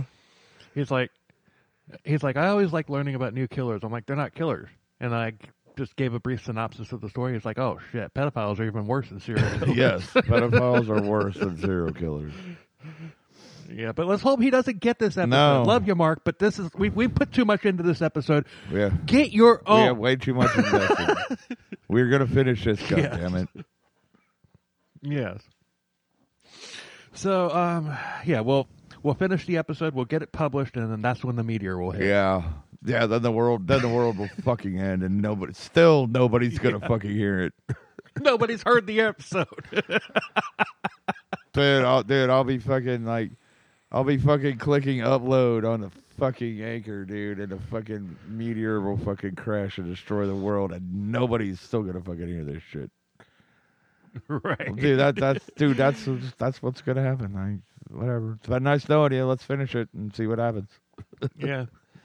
But but that's all Sergio wanted, and, you know, he, he owned Alina, and now he had a harem of three. Oh, yeah. So, so yeah. Two, well, the, two, girl, two girls the, that the, are too old and one extremely underage girl. Perfect. Right. So, um, the, the, the glass house is going to shatter soon, so don't worry. Oh, I know. Um. So what, once he got what he wanted, the love bombing stopped, and he started unleashing on her, like, you know, just unrelenting belittling, and yeah, that he's just like saying that his his abuse of her were just were just tests for her to prove her love even more. Well, I mean, she she had given him her virginity. I mean, what more do you fucking want? I know, right? Like, what else is there? Are you fucking kidding me? Fuck me, dude. God no. damn, this guy's a fucking I, piece of shit. Yeah, he is. So Sergio started scoring systems for the girls, and if they got too many demerits, he would beat them. And he was the harshest on Alina, all while telling her that she was his favorite. And she probably was, because she was the only one that was underage. Yeah, right? So... So Gloria and Maria, they realized that Sergio was treating, you know, that they, they realized that as bad as Sergio was treating Alina, he was actually treating Alina better than he was treating them. Oh, all right. I mean, that doesn't make it all right, but, but yeah, okay. And it doesn't make sense. It, the only... I mean, I I had to I had to read over that like a couple of times just to make sure I got it right. right. But um, but what it what that tells me is that, I mean, and this this came from this came from Maria or from Gloria herself. I mean, um, but what that tells me is this, it's like he's not treating them worse than Alina, but they think that he is. I mean, this guy's a, yeah, just, dude, just he's, a freaking master he's a manipulator for sure, dude. Yeah, so you know, I get it. Mm-hmm. So anyway, but but yeah, but remember the girl band, you know? Yeah, yeah. What he has now is like the girl the girl band um, situation times a, a hundred. I mean, he's yeah, he, he he thinks he's bulletproof and can get can get away with whatever the hell he wants. Yeah, no shit. Fuck. Like I said, man, this guy's a real fucking piece of shit. Holy crap. Yeah. And Sergio kept the girls under lock and key, despite you know, despite Gloria's su- success. I mean, he still kept the girls locked up. Well, yeah, because you know you can't let your secret out. Nope. He he starved the girls to keep them skinny. So Gloria performed, and she was escorted on stage and then whisked away after the shows. No autographs, no interviews, no meetups, no nothing. Uh, you know, so basically. You know, it's basically prison, performance, done, then back to yeah. prison. I'm a big star. I'm a big star, sure, but this is worse than living with my mom. Yeah. If my mom was a warden. Yeah, right? Yeah. I'm a huge fucking star. Why the fuck can't I meet my fans? Why can't I? Right. I mean. You know? Why? Because the guy that's fucking controlling you is controlling you. And doesn't want you doesn't want existed. you anywhere where you can fucking tell somebody what's going on. If the internet exist, existed back then, oh wait, no, no. If the internet existed back then, then he, they would have been banned from the internet. They wouldn't have been allowed to use the internet. Yeah. So, never mind. Scratch that. But anyway, but be but being totally brainwashed, the girls didn't question it. But the, the main reason for this isolation was if Sergio let Gloria interact and talk with other people, she would realize that he was full of shit and just using her. Yeah, that's more or less what I said. Yeah, but yeah. I'm gonna. Yeah, but Gloria was singing about girl power, and all the while she's being kept subservient and lockup. Yeah, yeah. That the, the, the irony there is fucking just yeah. amazing. Yeah. So Sergio, Sergio knew that despite um, the Gloria's success, all it would take would be for one new emerging artist to emerge and end Gloria, because pop bands have very short attention spans. Oh, yes. Yes, they do. Especially the people that say that they're a fan of everything. Right? I mean, if... Yeah, I did. I've been saying know, this for years. I, I, I'm pretty much, dude. I, I mean, dude, I like everything to an extent, but I would not call myself a fan of everything. Uh, I, I was, I was dating a girl years ago that, um, she's like, well, what kind of music do you like? Um, I, I listen to everything. Yeah. So I took out Metallica's "Ride the Lightning" and put it on "Fight Fire with Fire." She had no idea. Apparently, apparently, she likes any everything except classic Metallica. Right. Anyway, I wish I wish I wish I'd had a Cannibal Corpse C D. Player hammer slash face. What do you think of this one? But so oh, Sergio God. promised Alina that the the next album that they recorded would be her album. But then he decided that they had to record Gloria's follow-up album first, which makes sense from a producer's standpoint. Right. Absolutely, it does. Yeah. You've got the number one thing. You don't want to take a year off to record somebody else. You need to get you need to get another album out by your main star. Oh, yeah. Yeah, and that totally makes sense. Totally. But but he told Alina that he was going to record hers just to get his claws even deeper into her. Oh, yeah. Oh, we're going to do yours next, knowing full well that he wasn't. It was going to be Gloria's all the time. Oh. Yeah, he just straight up lied just to fucking keep her in his clutches. Uh, yeah, the guy knew what he was doing. I mean, he was an accomplished producer. So he took all three girls to Los Angeles to record Gloria's second album. And he couldn't leave the other two girls, girls behind because he had to keep them under his control. So... he had three other girls in his entourage named Yvette, Sonia, and Gloria's cousin, Mar- um, Mariana. Also, his former client, Cristal, or Cristal. Yeah. Cristal. Cristal. Gotta say it right. I, I, I don't need to. I, I don't need to sound totally white. But we are totally white, dude. We are so white, it's not even funny. Yes, we, we, we are we are like the, the fucking the stereotypical white people. But we're not racist, you know, not like that. But I mean, yeah, dude, we we are like whiter than white. Like we can't play basketball, we can't do shit. Right. We like metal. That's about it. So he brought this They're whole entourage. Boys. We take and, no crap, but we deliver our white rap.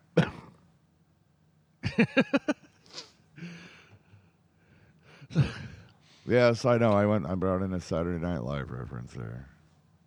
You didn't. You just derailed me. I gotta find my place. I'm sorry. I couldn't help it. I had to make fun of us. I had to uh, make fun of us so nobody fucking cancels us. I mean, you don't. We do a good job of making fun of ourselves. Oh, I know. All the time. Oh, anyway, I know we so. do. Yeah, we do. We but, totally belittle ourselves, but you know what I'm saying. So he brought this whole entourage, and the only two people that, you know, the, the only two people that are like over eighteen at this point were like Gloria and Maria. Yeah. Uh, worry about it. Gloria was Gloria was twenty or twenty-one by this point, and so and Maria was a little bit older. Oh, older, old, older, older, older. Oh fuck! This episode is cursed. God damn it! No, but I do that on every episode. I know, dude, but you know what I mean. Marshmouth, Marshmouth, Marshmouth, Marshmouth. O B K B.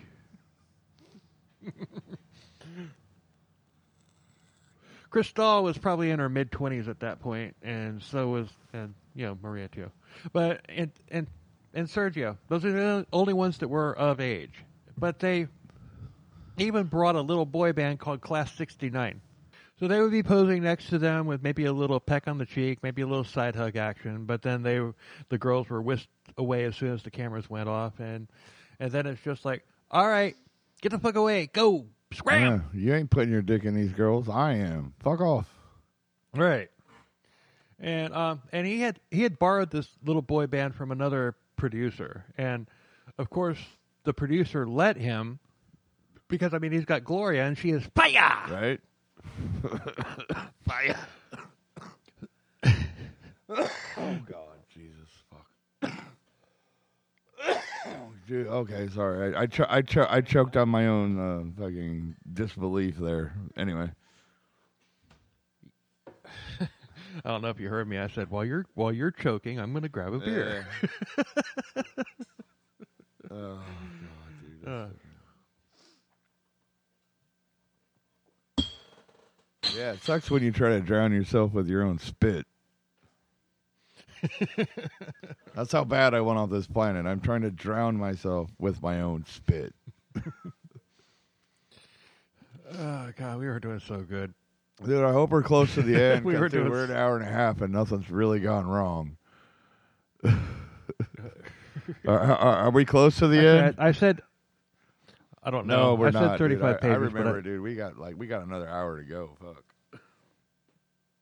Hold on. Uh, there's like, there's like two blank, two or three blank pages at the end. Because they haven't even gone to fucking Spain yet. So we don't have, um, we don't have thirty-five. We have like thirty-one. All right, that with with, with the big font. So we're good. I, I shrunk this down from, I shrunk this down. Believe it or not, this is shorter than what we had before. Okay, good.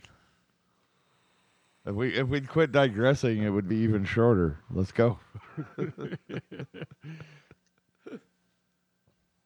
Fuck, we're idiots. so,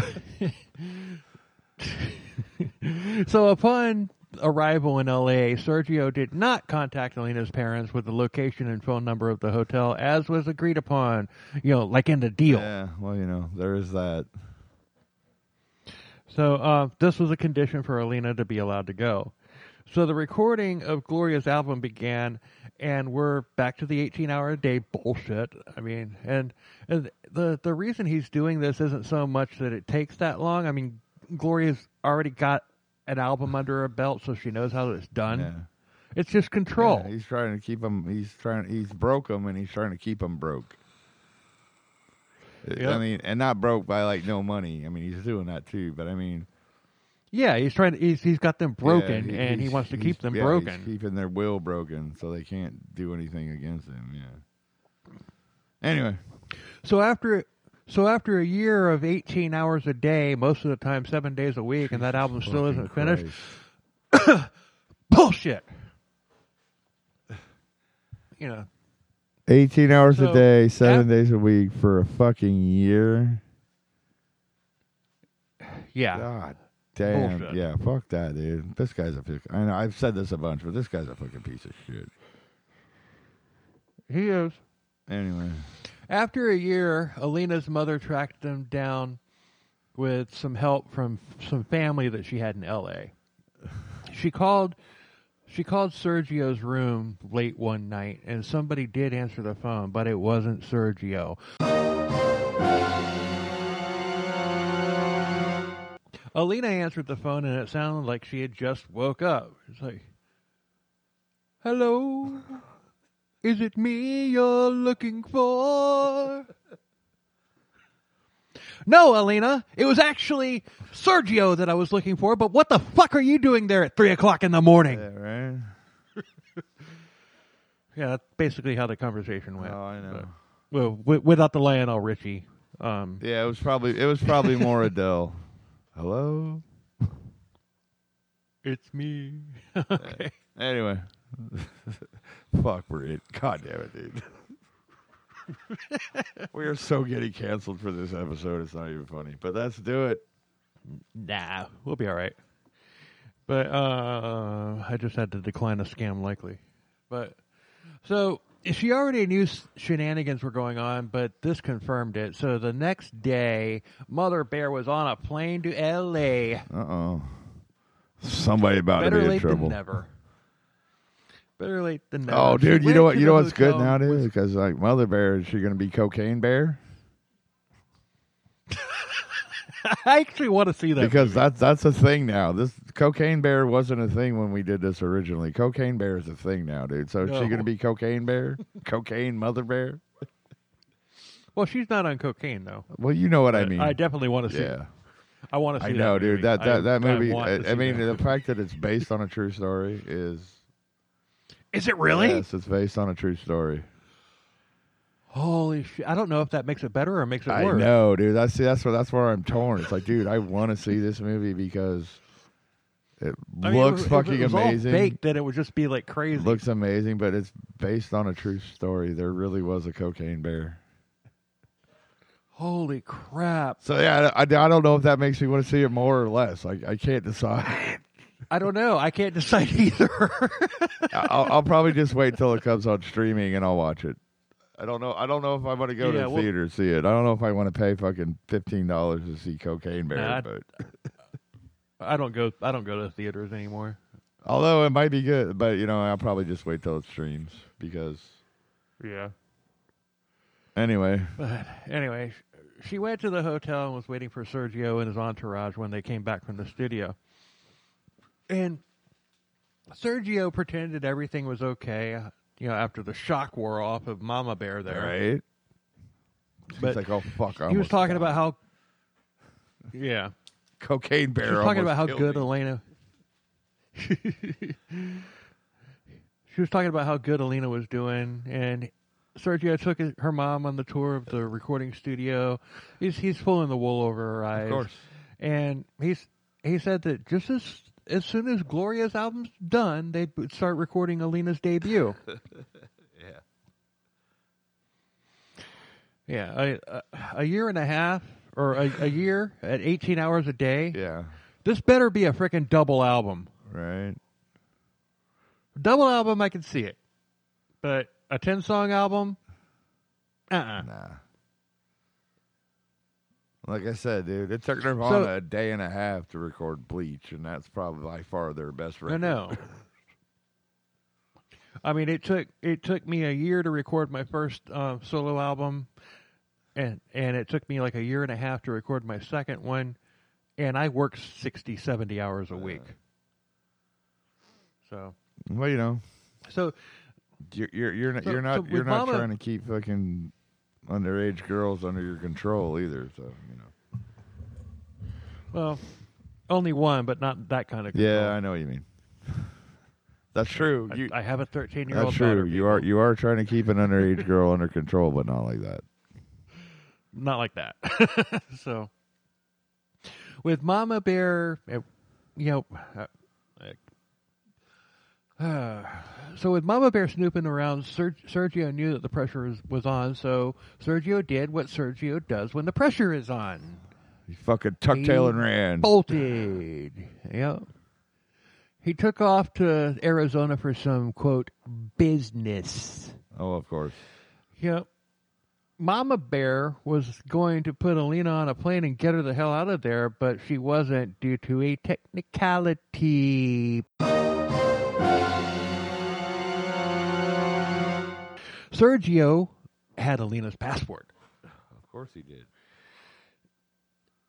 So the entourage spent the next co- you know, next couple days pretending that everything was okay, and Alina's mom decided that she might have overreacted. God. And come on, Mama Cocaine Alina Bear. You can't fucking go that way.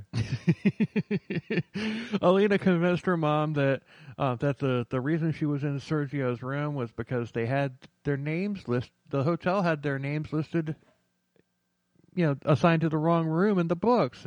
It was actually her room. Oh, Jesus. That is the weakest fucking excuse I've ever heard in my life. Yeah. But Alina's mom didn't go back to Mexico. She decided to stay in L A with her family that she had there until the recording was done. But not at the hotel. You know, obviously. She had some family there, like I just said. Yes. So she stayed with them. Uh, she she felt better about the the situation, even though that she had been played. Yeah. But, so Sergio returned from his, quote, business, and then he unleashed hell on Alina, and he said that it was all her fault that her mom showed up, even though it was him who had broken the fucking agreement in the first place. Yeah, well, you know, that's what you do when you're a lying, cheating, piece of shit pedophile. Yeah, where's Tough Tony when you need him? No shit, dude. Where is Tough Tony when you fucking need him? But eventually, Mama Bear did go back to Mexico, but Mama Mama Bear was up against, you know, you know, it's probably like a mixture of a honey badger and a fox. Honey badger don't give a honey fuck. Honey badger don't give a fuck. And, and, it, and a it was fox sneaky, is super sneaky intelligent, like a fox, yeah. Right. So, but but don't worry about Alina. Like I said, like I said earlier, Alina's a badass. Indeed. So let's just put everything together here and do a quick recap. All right. I think we need. I think we need to a much you know, long episode. Yeah. So the agreement was that Sergio had to let Alina's mom know how to get in touch with him as soon as they got to L A. He didn't do it for an entire year. Then mom shows up and tracks them down and starts asking questions. She sweet talks, but she still wants answers. But of course, she still wants Alina to be rich and famous, so she leaves, and Alina is beaten to a pulp, forced to strip naked, and sleep on the bathroom floor as punishment for Sergio not following through with his end of the deal in the first place. Yeah, that sounds about right. At least for this fucking piece yeah. of shit, anyway. Yeah. Anyway. Fuck. So they start, they start recording Alina's test vocals, and um, Sergio starts saying that he's not sure if she's got what it takes. Yeah, ba- basically, their A and R rep said they don't hear a single. Yeah. The future was wide open. The future open. was wide open. Dun, dun, dun, dun, dun. Oh, God. Tom Petty, God rest your soul, I'm sorry we drug you into this. It fit. It did, but, you know. So now Sergio's putting doubt into Alina's head. He doesn't want to do her album. He's all about Gloria at this point. And Gloria later heard, you know, said that she heard some of the tracks, and she was like, there were some hits there. You know, Gloria said yeah. that. I think Gloria knows what she's talking about at this you point. You would think. You know, Gloria may be Sergio's wing woman, but she did like Alina, and, and she admitted that some of her songs, you know, it's like, I don't know what it, I don't know what Sergio's problem was. And this, this is like after the fact. Well, obviously. Yeah. But um, it's like, but still, how many of Sergio's own songs have become hits? Oh, none. None. I mean, he, he, I mean, he, he had some songs that, you know, that were popular on the radio and everything, but they weren't hits. Yeah.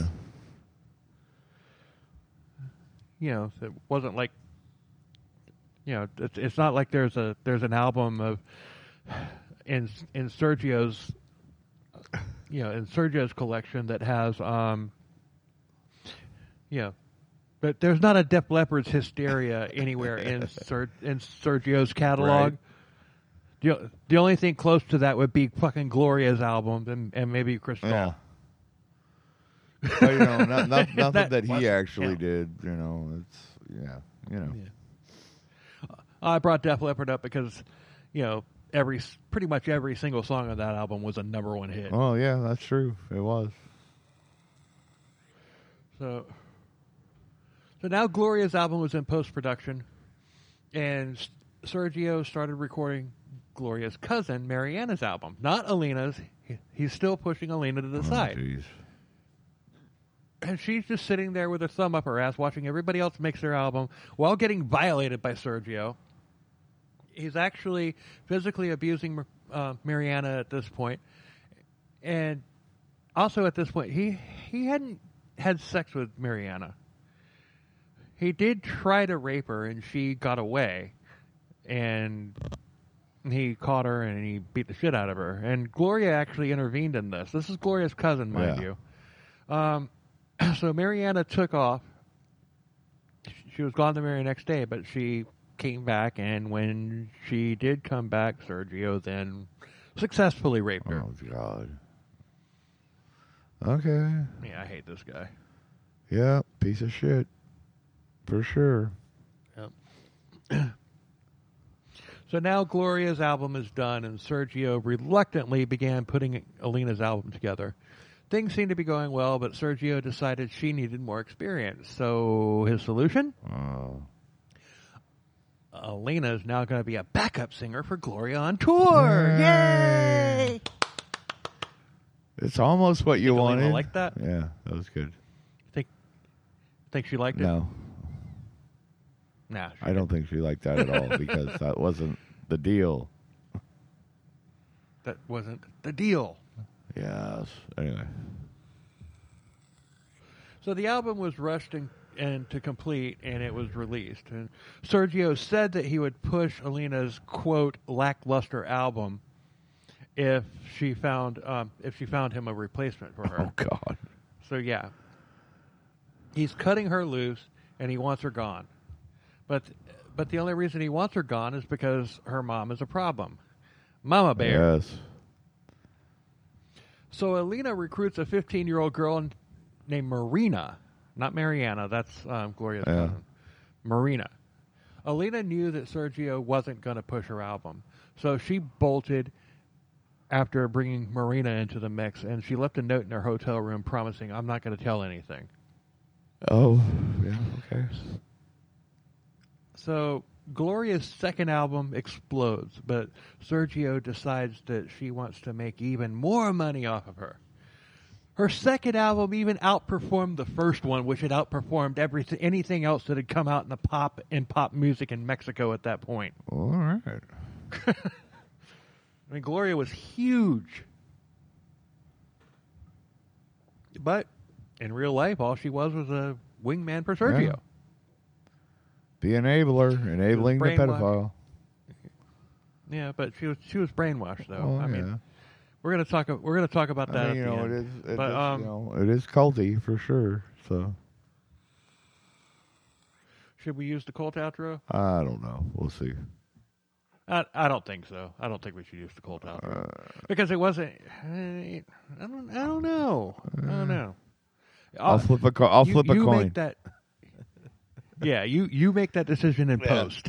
yeah, I'll, I'll flip a coin in post, and whatever outro you get, you get. That's all there is to it.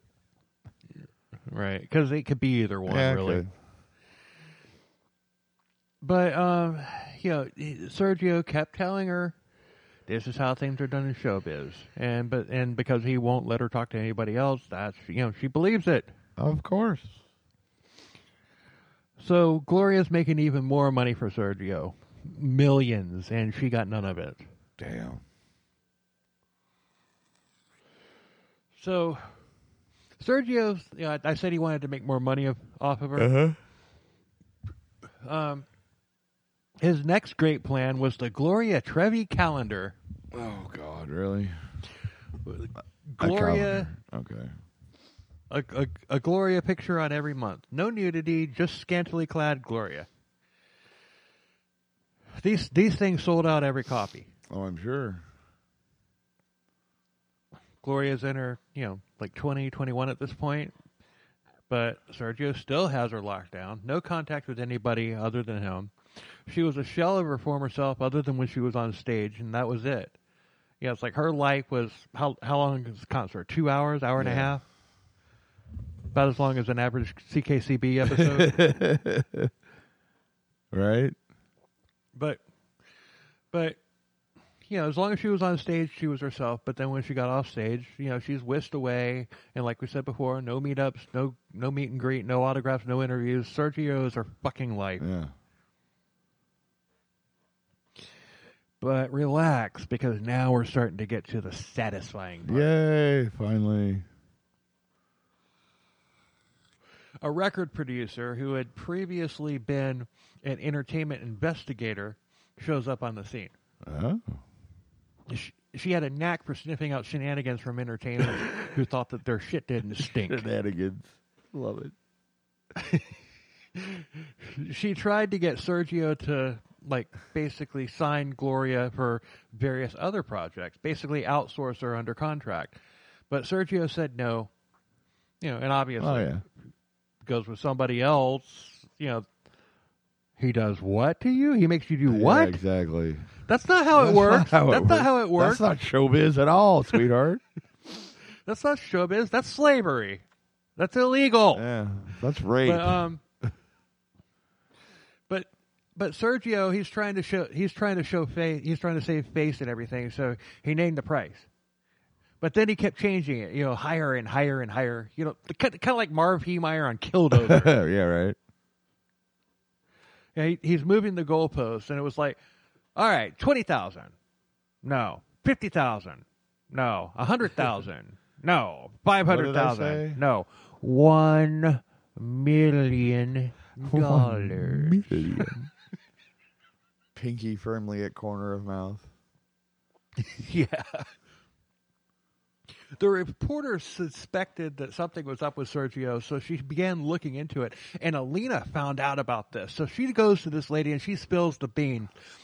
She spills all of the oh, beans, and blood's in the water at this point, unbeknownst to Sergio. Oh, he's clueless. That's fucking perfect. Has no idea. But I could just see him. It, like, if he had actually gotten a chance to talk to Alina... I thought we had our love. Yeah, right. you you said you wouldn't tell anything. You have betrayed me. This is what I was afraid of all along. Right. Fuck Sergio. Fuck you, you fucking cunt. And I mean Sergio, not her. Good up. for her that she fucking. Right. You know, no, like I said, Alina. Alina's the. She's amazing. Of the story. Sergio's the fucking cunt. And yes, right. yes. So, for uh, those of you that hate the C word, men can be cunts too. Just saying. Uh, yeah. Anyway. So Gloria at this point has two multi-platinum albums. Well, a platinum album and two. Well, actually, you know what? The first one's probably multi-platinum by this point. Yeah, um, sure. Three movies, several years of calendars. And she and Sergio had just started a Gloria Trevi variety show on T V. Oh. It was the eighties, early nineties, and variety shows were all the rage at that point. You know, it, if you if you look back at some of those variety shows, and you can find them all on YouTube, uh, they they, uh, they would book out these huge like venues and all that stuff, and and it's just it's like, how in the hell did we ever find this entertaining ever? Come on, dude. The Muppet Show was the best, and you know it. That's not what I'm talking about. I'm talking about like a... Like, the Muppet Show was a variety I, I, show, bro. It really was. Okay, fine. I didn't see much of the Muppets because I was in a cult. I know. But I get what you're saying, and you're right, dude. A lot of those variety shows were like total cringe. But yeah, I know. I saw a I saw a video of, of this this one, and it was this this white guy up there singing in front of like a like a huge like you know theater like like a like a double level like like the Bob Carr Auditorium or something yeah. like that. You know, where they seated like five thousand people or something like that, and it was packed. And this this guy comes up and he's like dancing and everything, and they and he it's a, it's a white guy with a really mousy voice and everything. It's just like um, and he's just like doing these stupid looking dances, and they're singing Ghostbusters. Oh Jesus! Yeah, it's a, who you gonna call? I ain't afraid of I ain't afraid of no ghost. And it's just like the place is packed, and he gets a fucking standing ovation after it's done. Of course. Like, how in the hell is that even barely entertaining? It's not. I mean, they did have a band, but still, it's just like. Uh, anyway, hashtag. Yes, but we I digress. digress. Hardcore. But Sergio wanted co- complete control over the T V show. He he wanted everything, and Gloria wasn't even allowed to talk to the directors at all. They all they all had to go to through Sergio. So it was like the director, okay, Gloria, I need you to do and say this, and Sergio, no, no, no, no, no, you talk to me, only me. I deal with Gloria. There we go again with a French accent. Uh, that actually sounded like Nancy Jo uh, there actually, for a bit. What? No, that wasn't Nancy Jo. Yeah, see. My come from McNugan. Yeah. There it is. It's been a while since we've heard from yeah, him. Thank God. But, but it, it okay. It's all right. Okay, so let's cut that part. Yeah, like, yeah. Uh, it, that, that's that's going away. Don't worry about it. Yeah, it was it was like the, okay. The director would be like, "Okay, Gloria, I need you to do and say this," and Sergio would be like, "No, no, no. You talk to me and only me. I deal with Gloria." And the director is like, like okay, tell her to do and say this. And Sergio's like, Gloria, do and say this. Oh, God. Nobody was allowed to talk to Gloria. And she was she was always surrounded by these girls who were like human shields blocking Gloria from everybody. And these, these girls were dirty, malnourished, skinny, and, of course, scantily clad. Well, of course, because, you know, that's what pedos do. Yeah, and... And people started noticing this, and, and the show didn't even complete its first season season because um, Sergio was such a controlling idiot. Right. You know, it actually had promise, and it would have been a success if Sergio hadn't been such a fucking prick. Right? Oh, you know. Can't let the secret out. So, exactly. Even though it's so already Sergio out. Sergio doubled still. down. Yeah. So Sergio doubled down. He needed more money. More money. I want more money. More money. He figured the nineteen or the nineteen ninety-seven calendar should feature more than just Gloria. So it was released, and it was full of these young and underage girls that he had around him. I mean, Gloria was the only legal woman in these, right. and and they and all of the girls were even more scantily clad and pro, and provocative, wearing. Re- really revealing outfits. You know, there it was more than that than had been in any of the other Gloria calendars. Oh, shit. He's up in the ante. That they had, that had been put out at this point. Yeah. Yeah. But, and this gives me a little bit of faith in humanity, this particular calendar tanked. Good. Thank fucking God. Thank God. Because yeah. people are like, dude, this is child pornography. I don't, I'm not paying for this. Right. Thank God. So the producer slash investigator that I mentioned earlier uh, was putting together a story about Sergio. Meanwhile, Alina was writing a telltale book about her experiences with Sergio. And she was being helped out by said producer slash investigator. So these two teamed up. And Sergio found out about this. And what does he do? Tucks tails and run. Yep. He cancels Gloria's tour when she's headlining and selling out arenas. Uh, he just cancels the tour. Yeah. Gloria does a press conference saying that the reason for the cancellation was due to Sergio having prostate cancer. Oh, my God. Oh, Jesus. He didn't. Of course not. So Gloria, Maria, and ten other girls are all, they're all brought to Spain with the permission of these girls' payments under the guise that they uh, that they could go. They they were going to a prestigious uh, a pre- prestigious talent school. Yes. So talent school now equals international sex trafficking. Ah, yes, it does. So he's hauling ass because the pressure is on because of Alina. Yeah, good for her. Yeah, and I mean, I, I'm, I'm just speculating. He he probably blames the whole thing on Alina, and he and it's just, but he's getting away so that he doesn't have to lie about it. Because if he had to lie about it, everybody would it's like, "You're full of shit," and he'd be arrested. Yes, absolutely, and rightfully so. So. One of the girls in this entourage was fourteen years old, and she was pregnant, and she was literally about to give birth. And she never knew she was pregnant due to how malnourished she was. Oh, my God, that's terrible. Yeah, a, a baby boy was born. And Sergio, trying not to get caught, he was moving all around and everything. But, you know, Gloria was once out on the streets. Uh, you know, once again out on the streets. Gloria was a multi-platinum artist. She and all the other girls were sent out onto the streets and begged for money and food. Gloria fucking Trevi was out on the street begging God, for food. The streets is fucked up, dude. The streets of Spain. That is just fucked up. Yeah, but uh, so she, she wore disguises to keep her from being recognized, and you know, but. Nobody really expected her to be in Spain in the first place. So yeah, especially that and begging for money. Like, so, you know. But, you know, dude, you know she had to because, you know, she would have been recognized eventually.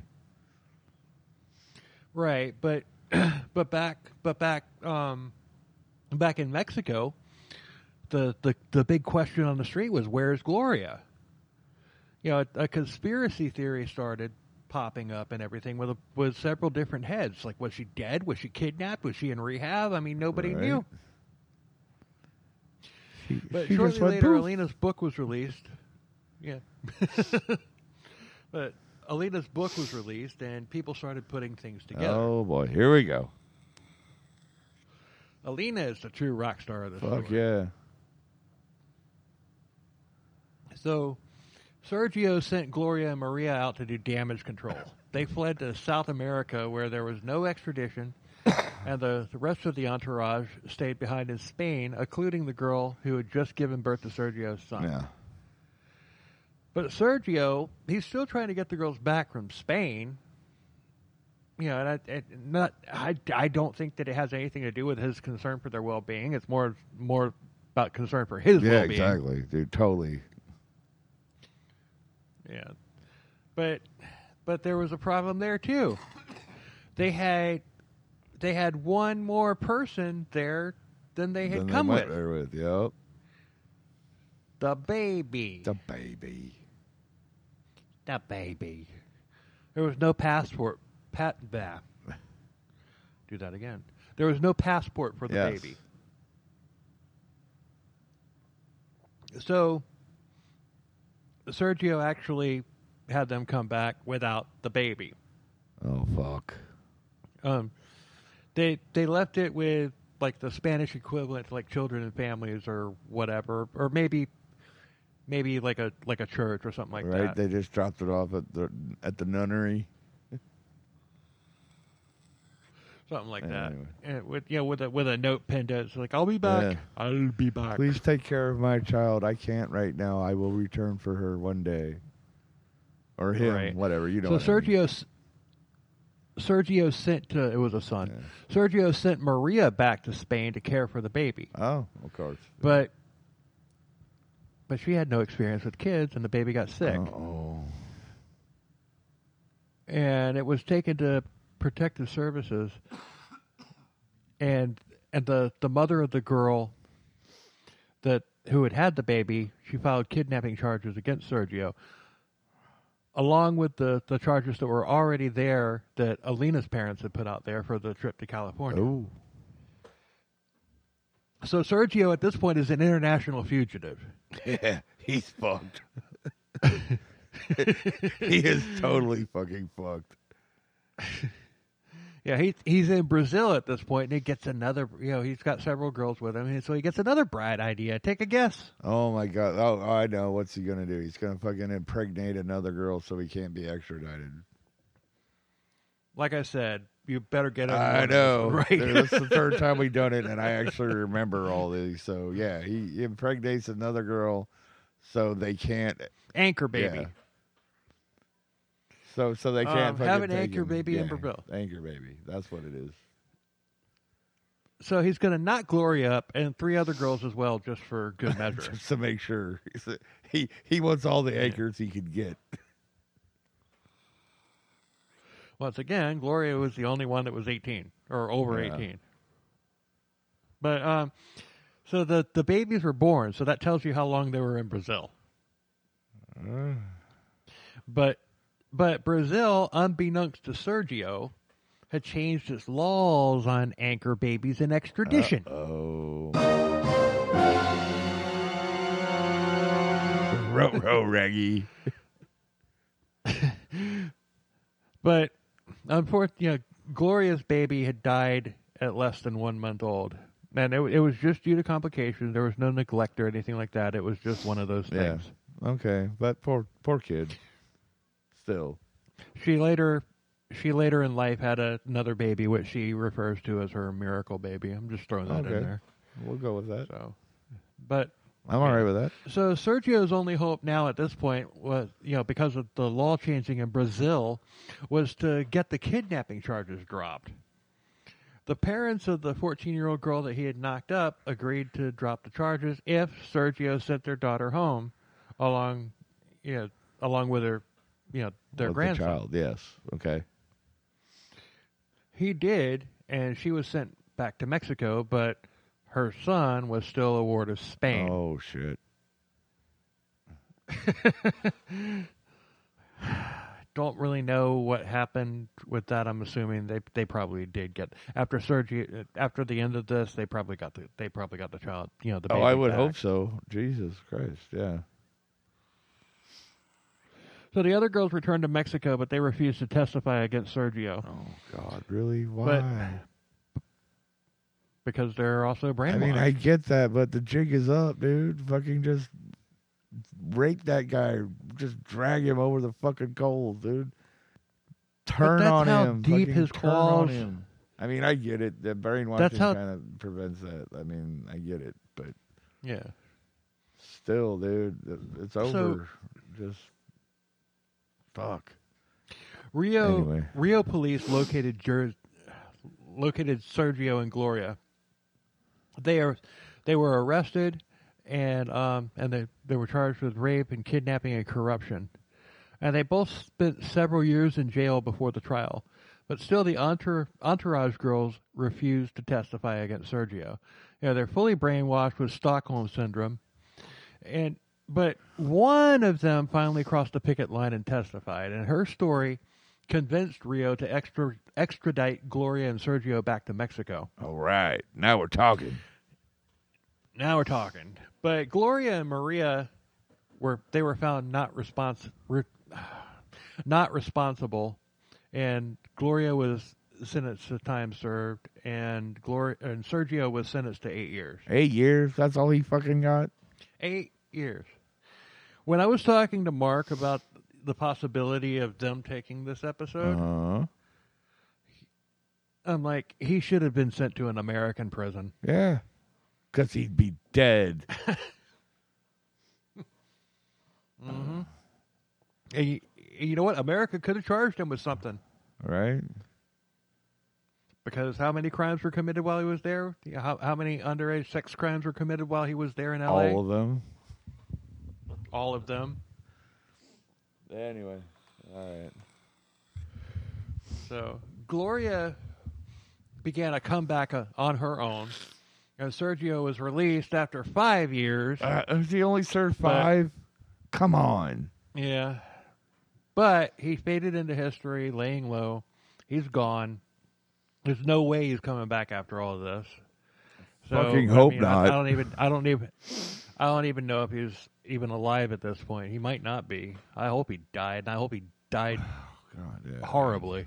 I hope he died with some but, other fucking big tooth dick in his ass. Gloria did mount a successful comeback. You know, she's a beloved star in Mexico and and in South Florida. Well, uh, same difference. She's she she has many albums, and she's been in a lot of movies and everything. And she's also become an activist against predators like Sergio, like pedicle, pedophile traffickers and such. Right on. So, even, even though she was so the enabler she a per- for a pedophile trafficker, but that, it's all right. That's literally that's literally where we're going right now.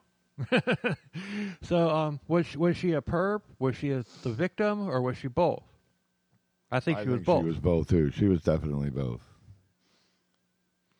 Yeah, but at the same time, I think that while she was a perp, you know, the the, the fact that everything happened, everything that happened, and everything, it's just like she she was an unwilling perp. Yeah. She was doing it because she thought that it was right. She was young and she was a victim. And, she was a victim first, but then became. She was a she was a victim yeah. perp. But you know what I mean, though, dude? Yeah, she was the victim first and foremost, and we're not blaming her for that. But she did also right. fucking jump on the bandwagon with old Sergio there, and but she also lure did, other lure also other girls time. to the fate that you know you know what I mean. Whatever. She's not in, she's not well, entirely she innocent in this venture. No, she's not. But she did she did do her time, and. You know, and, and obviously because of how um, she, how long Sergio act, actually served or whatever. I mean, that's just the difference yeah. between this and the United States. Like I said, Sergio should have been sent to a U S prison. Yeah, dude. But yeah, you know, you, she, United States for prisons, they, they they they don't take the pedophiles well. No. But she was she was a star, and was she a star because of Sergio? Initially, yeah, initially. But all all she really needed him for was that first album.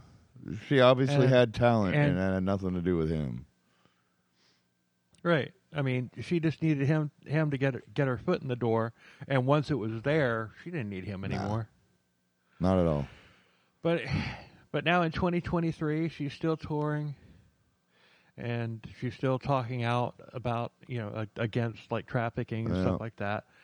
And we are done with the most cursed episode in C K C B history. Yay. Thank God we We're made it. We're done with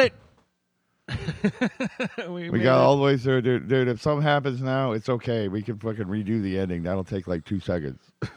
We got through it. No, the agreement, the agreement was, if anything happens, that we have to record anything. Dude, it'll take two seconds to do the ending over again. Let's not jinx it. We got through the episode. The episode is there. Well, there was nothing wrong with the ending. You know what I mean. I'm talking about the outro. You know what I mean. Fuck you, dude. Really? God damn it. Anywho. Oh, anyway. Um... Actually, the Patreon will probably be out by the time this episode... Uh, Patreon will probably be launched. Eh, time it'll be close, yeah. Yeah, so go ahead and talk about it. I mean, it, I would. Uh, I need to. Um, well, there's still a couple of things that we need to do for the Patreon, but yes, we we are yeah. we are launching yeah. a Patreon. We have recorded a bunch of episodes that are different from what we do here on C K C B because. We will never ask you to pay for the same shit that you can get for free. That'll never happen. Right. Yeah. A lot of podcasts do that. Yeah, we don't. That'll never happen. So the, the, the stuff that's going to be on our Patreon is still us being drinking beers and being dummies, but it's completely different stuff, and it's a lot of fun. We have a different lot of fun doing yeah. it, and I hopefully, you know, if you guys, if you have a couple extra bucks a month to spare and you can do it, come on over to Patreon. You know, yeah, like, at, and if we, you don't, if we, you don't, then don't worry about this. it. You know, I don't don't spend money that you don't have. Obviously, you know, I would never ask anybody to do that. If if you can afford a couple extra but, bucks a month and you want to f- support us on Patreon, it's there. If not, don't sweat it. It's all yeah. good. We'll be here for you still. And as of right now, we have, as of, as we record this, we have six episodes recorded for Patreon. Yes. And when we launch it, those and maybe one or two more will go up at the same time. You know, it's just like, so you're going to have like a, a good amount of content to listen yes. to when it does launch. And and, and we so, did and um, we did a video that is probably going to be on our YouTube page, which is, you know, excuse me, you will find right. out, we'll give you all, all that information will be like on the website, you know, it's fine. Oh, yeah. Yeah, you'll know about it. And thank thank you very much for listening. Thank thank you very much for subscribing. And like I said earlier, we really we we found out today that we're a lot bigger than we realized. Yes. and um, bigger than I ever expected. So it's like crap. Awesome. Yeah, I mean it's but but you know, and it's all because of you, you people. Thank, thank you so you. much. Yes. Yep. If, Hell yeah. I, I've told Bill this a lot. Like, dude, I can't believe. That where we are right now, because when we started this, I was just like, dude, nobody's gonna listen to us talk about this shit. But apparently you are, and I love you so much for it. Thank you so much. I had a vision. Yes, you did, and Bill had a vision, and here we are, almost near, almost a year later, and yeah, and because of you, amazing people that just keep listening to us. Because I guess you like us. You really, really like us. So, anyway, um, our website, our website it has, it's going to have Patreon and merch. And, yes, merch coming soon. Um, like it, it's like going to have everything. Yeah. So, you know, you know, just check check that out or whatever, and. Yeah, I'm not going to say, hey, follow us on Spotify. Just, if you're listening to it, we've already, you've already yes. found it. That infuriates me on podcasts when I hear it's like, and to, and to listen to us, just find us on Spotify or iHeart or yeah. whatever. Well, you've already found yeah. it. And you're already listening. Yeah, yeah, dude. I shouldn't you, have to tell you where to listen to it because you're already fucking listening to it. Because you're already listening. Oh, God. Dude. Okay. But the thing is, the th- the thing is, is the difference between what I do. I say, check out our website. It has links to all platforms. Mm. That's like, okay, what if you happen to find it on, say, I don't know, Deezer. Right. But you normally use Spotify. It's like, oh, okay, I go to the website. It's there on Spotify. I can get yeah. it there. So that's why yeah, I do exactly. it. Exactly. But oh, I got you. Okay, there, there was one part. There was there was one podcast. And I'm not gonna drop a name, but they would they'd be like to to find us on pod, on on Spotify. Simply open, you know, s- simply open the app and type in type in the name of the podcast in the search bar.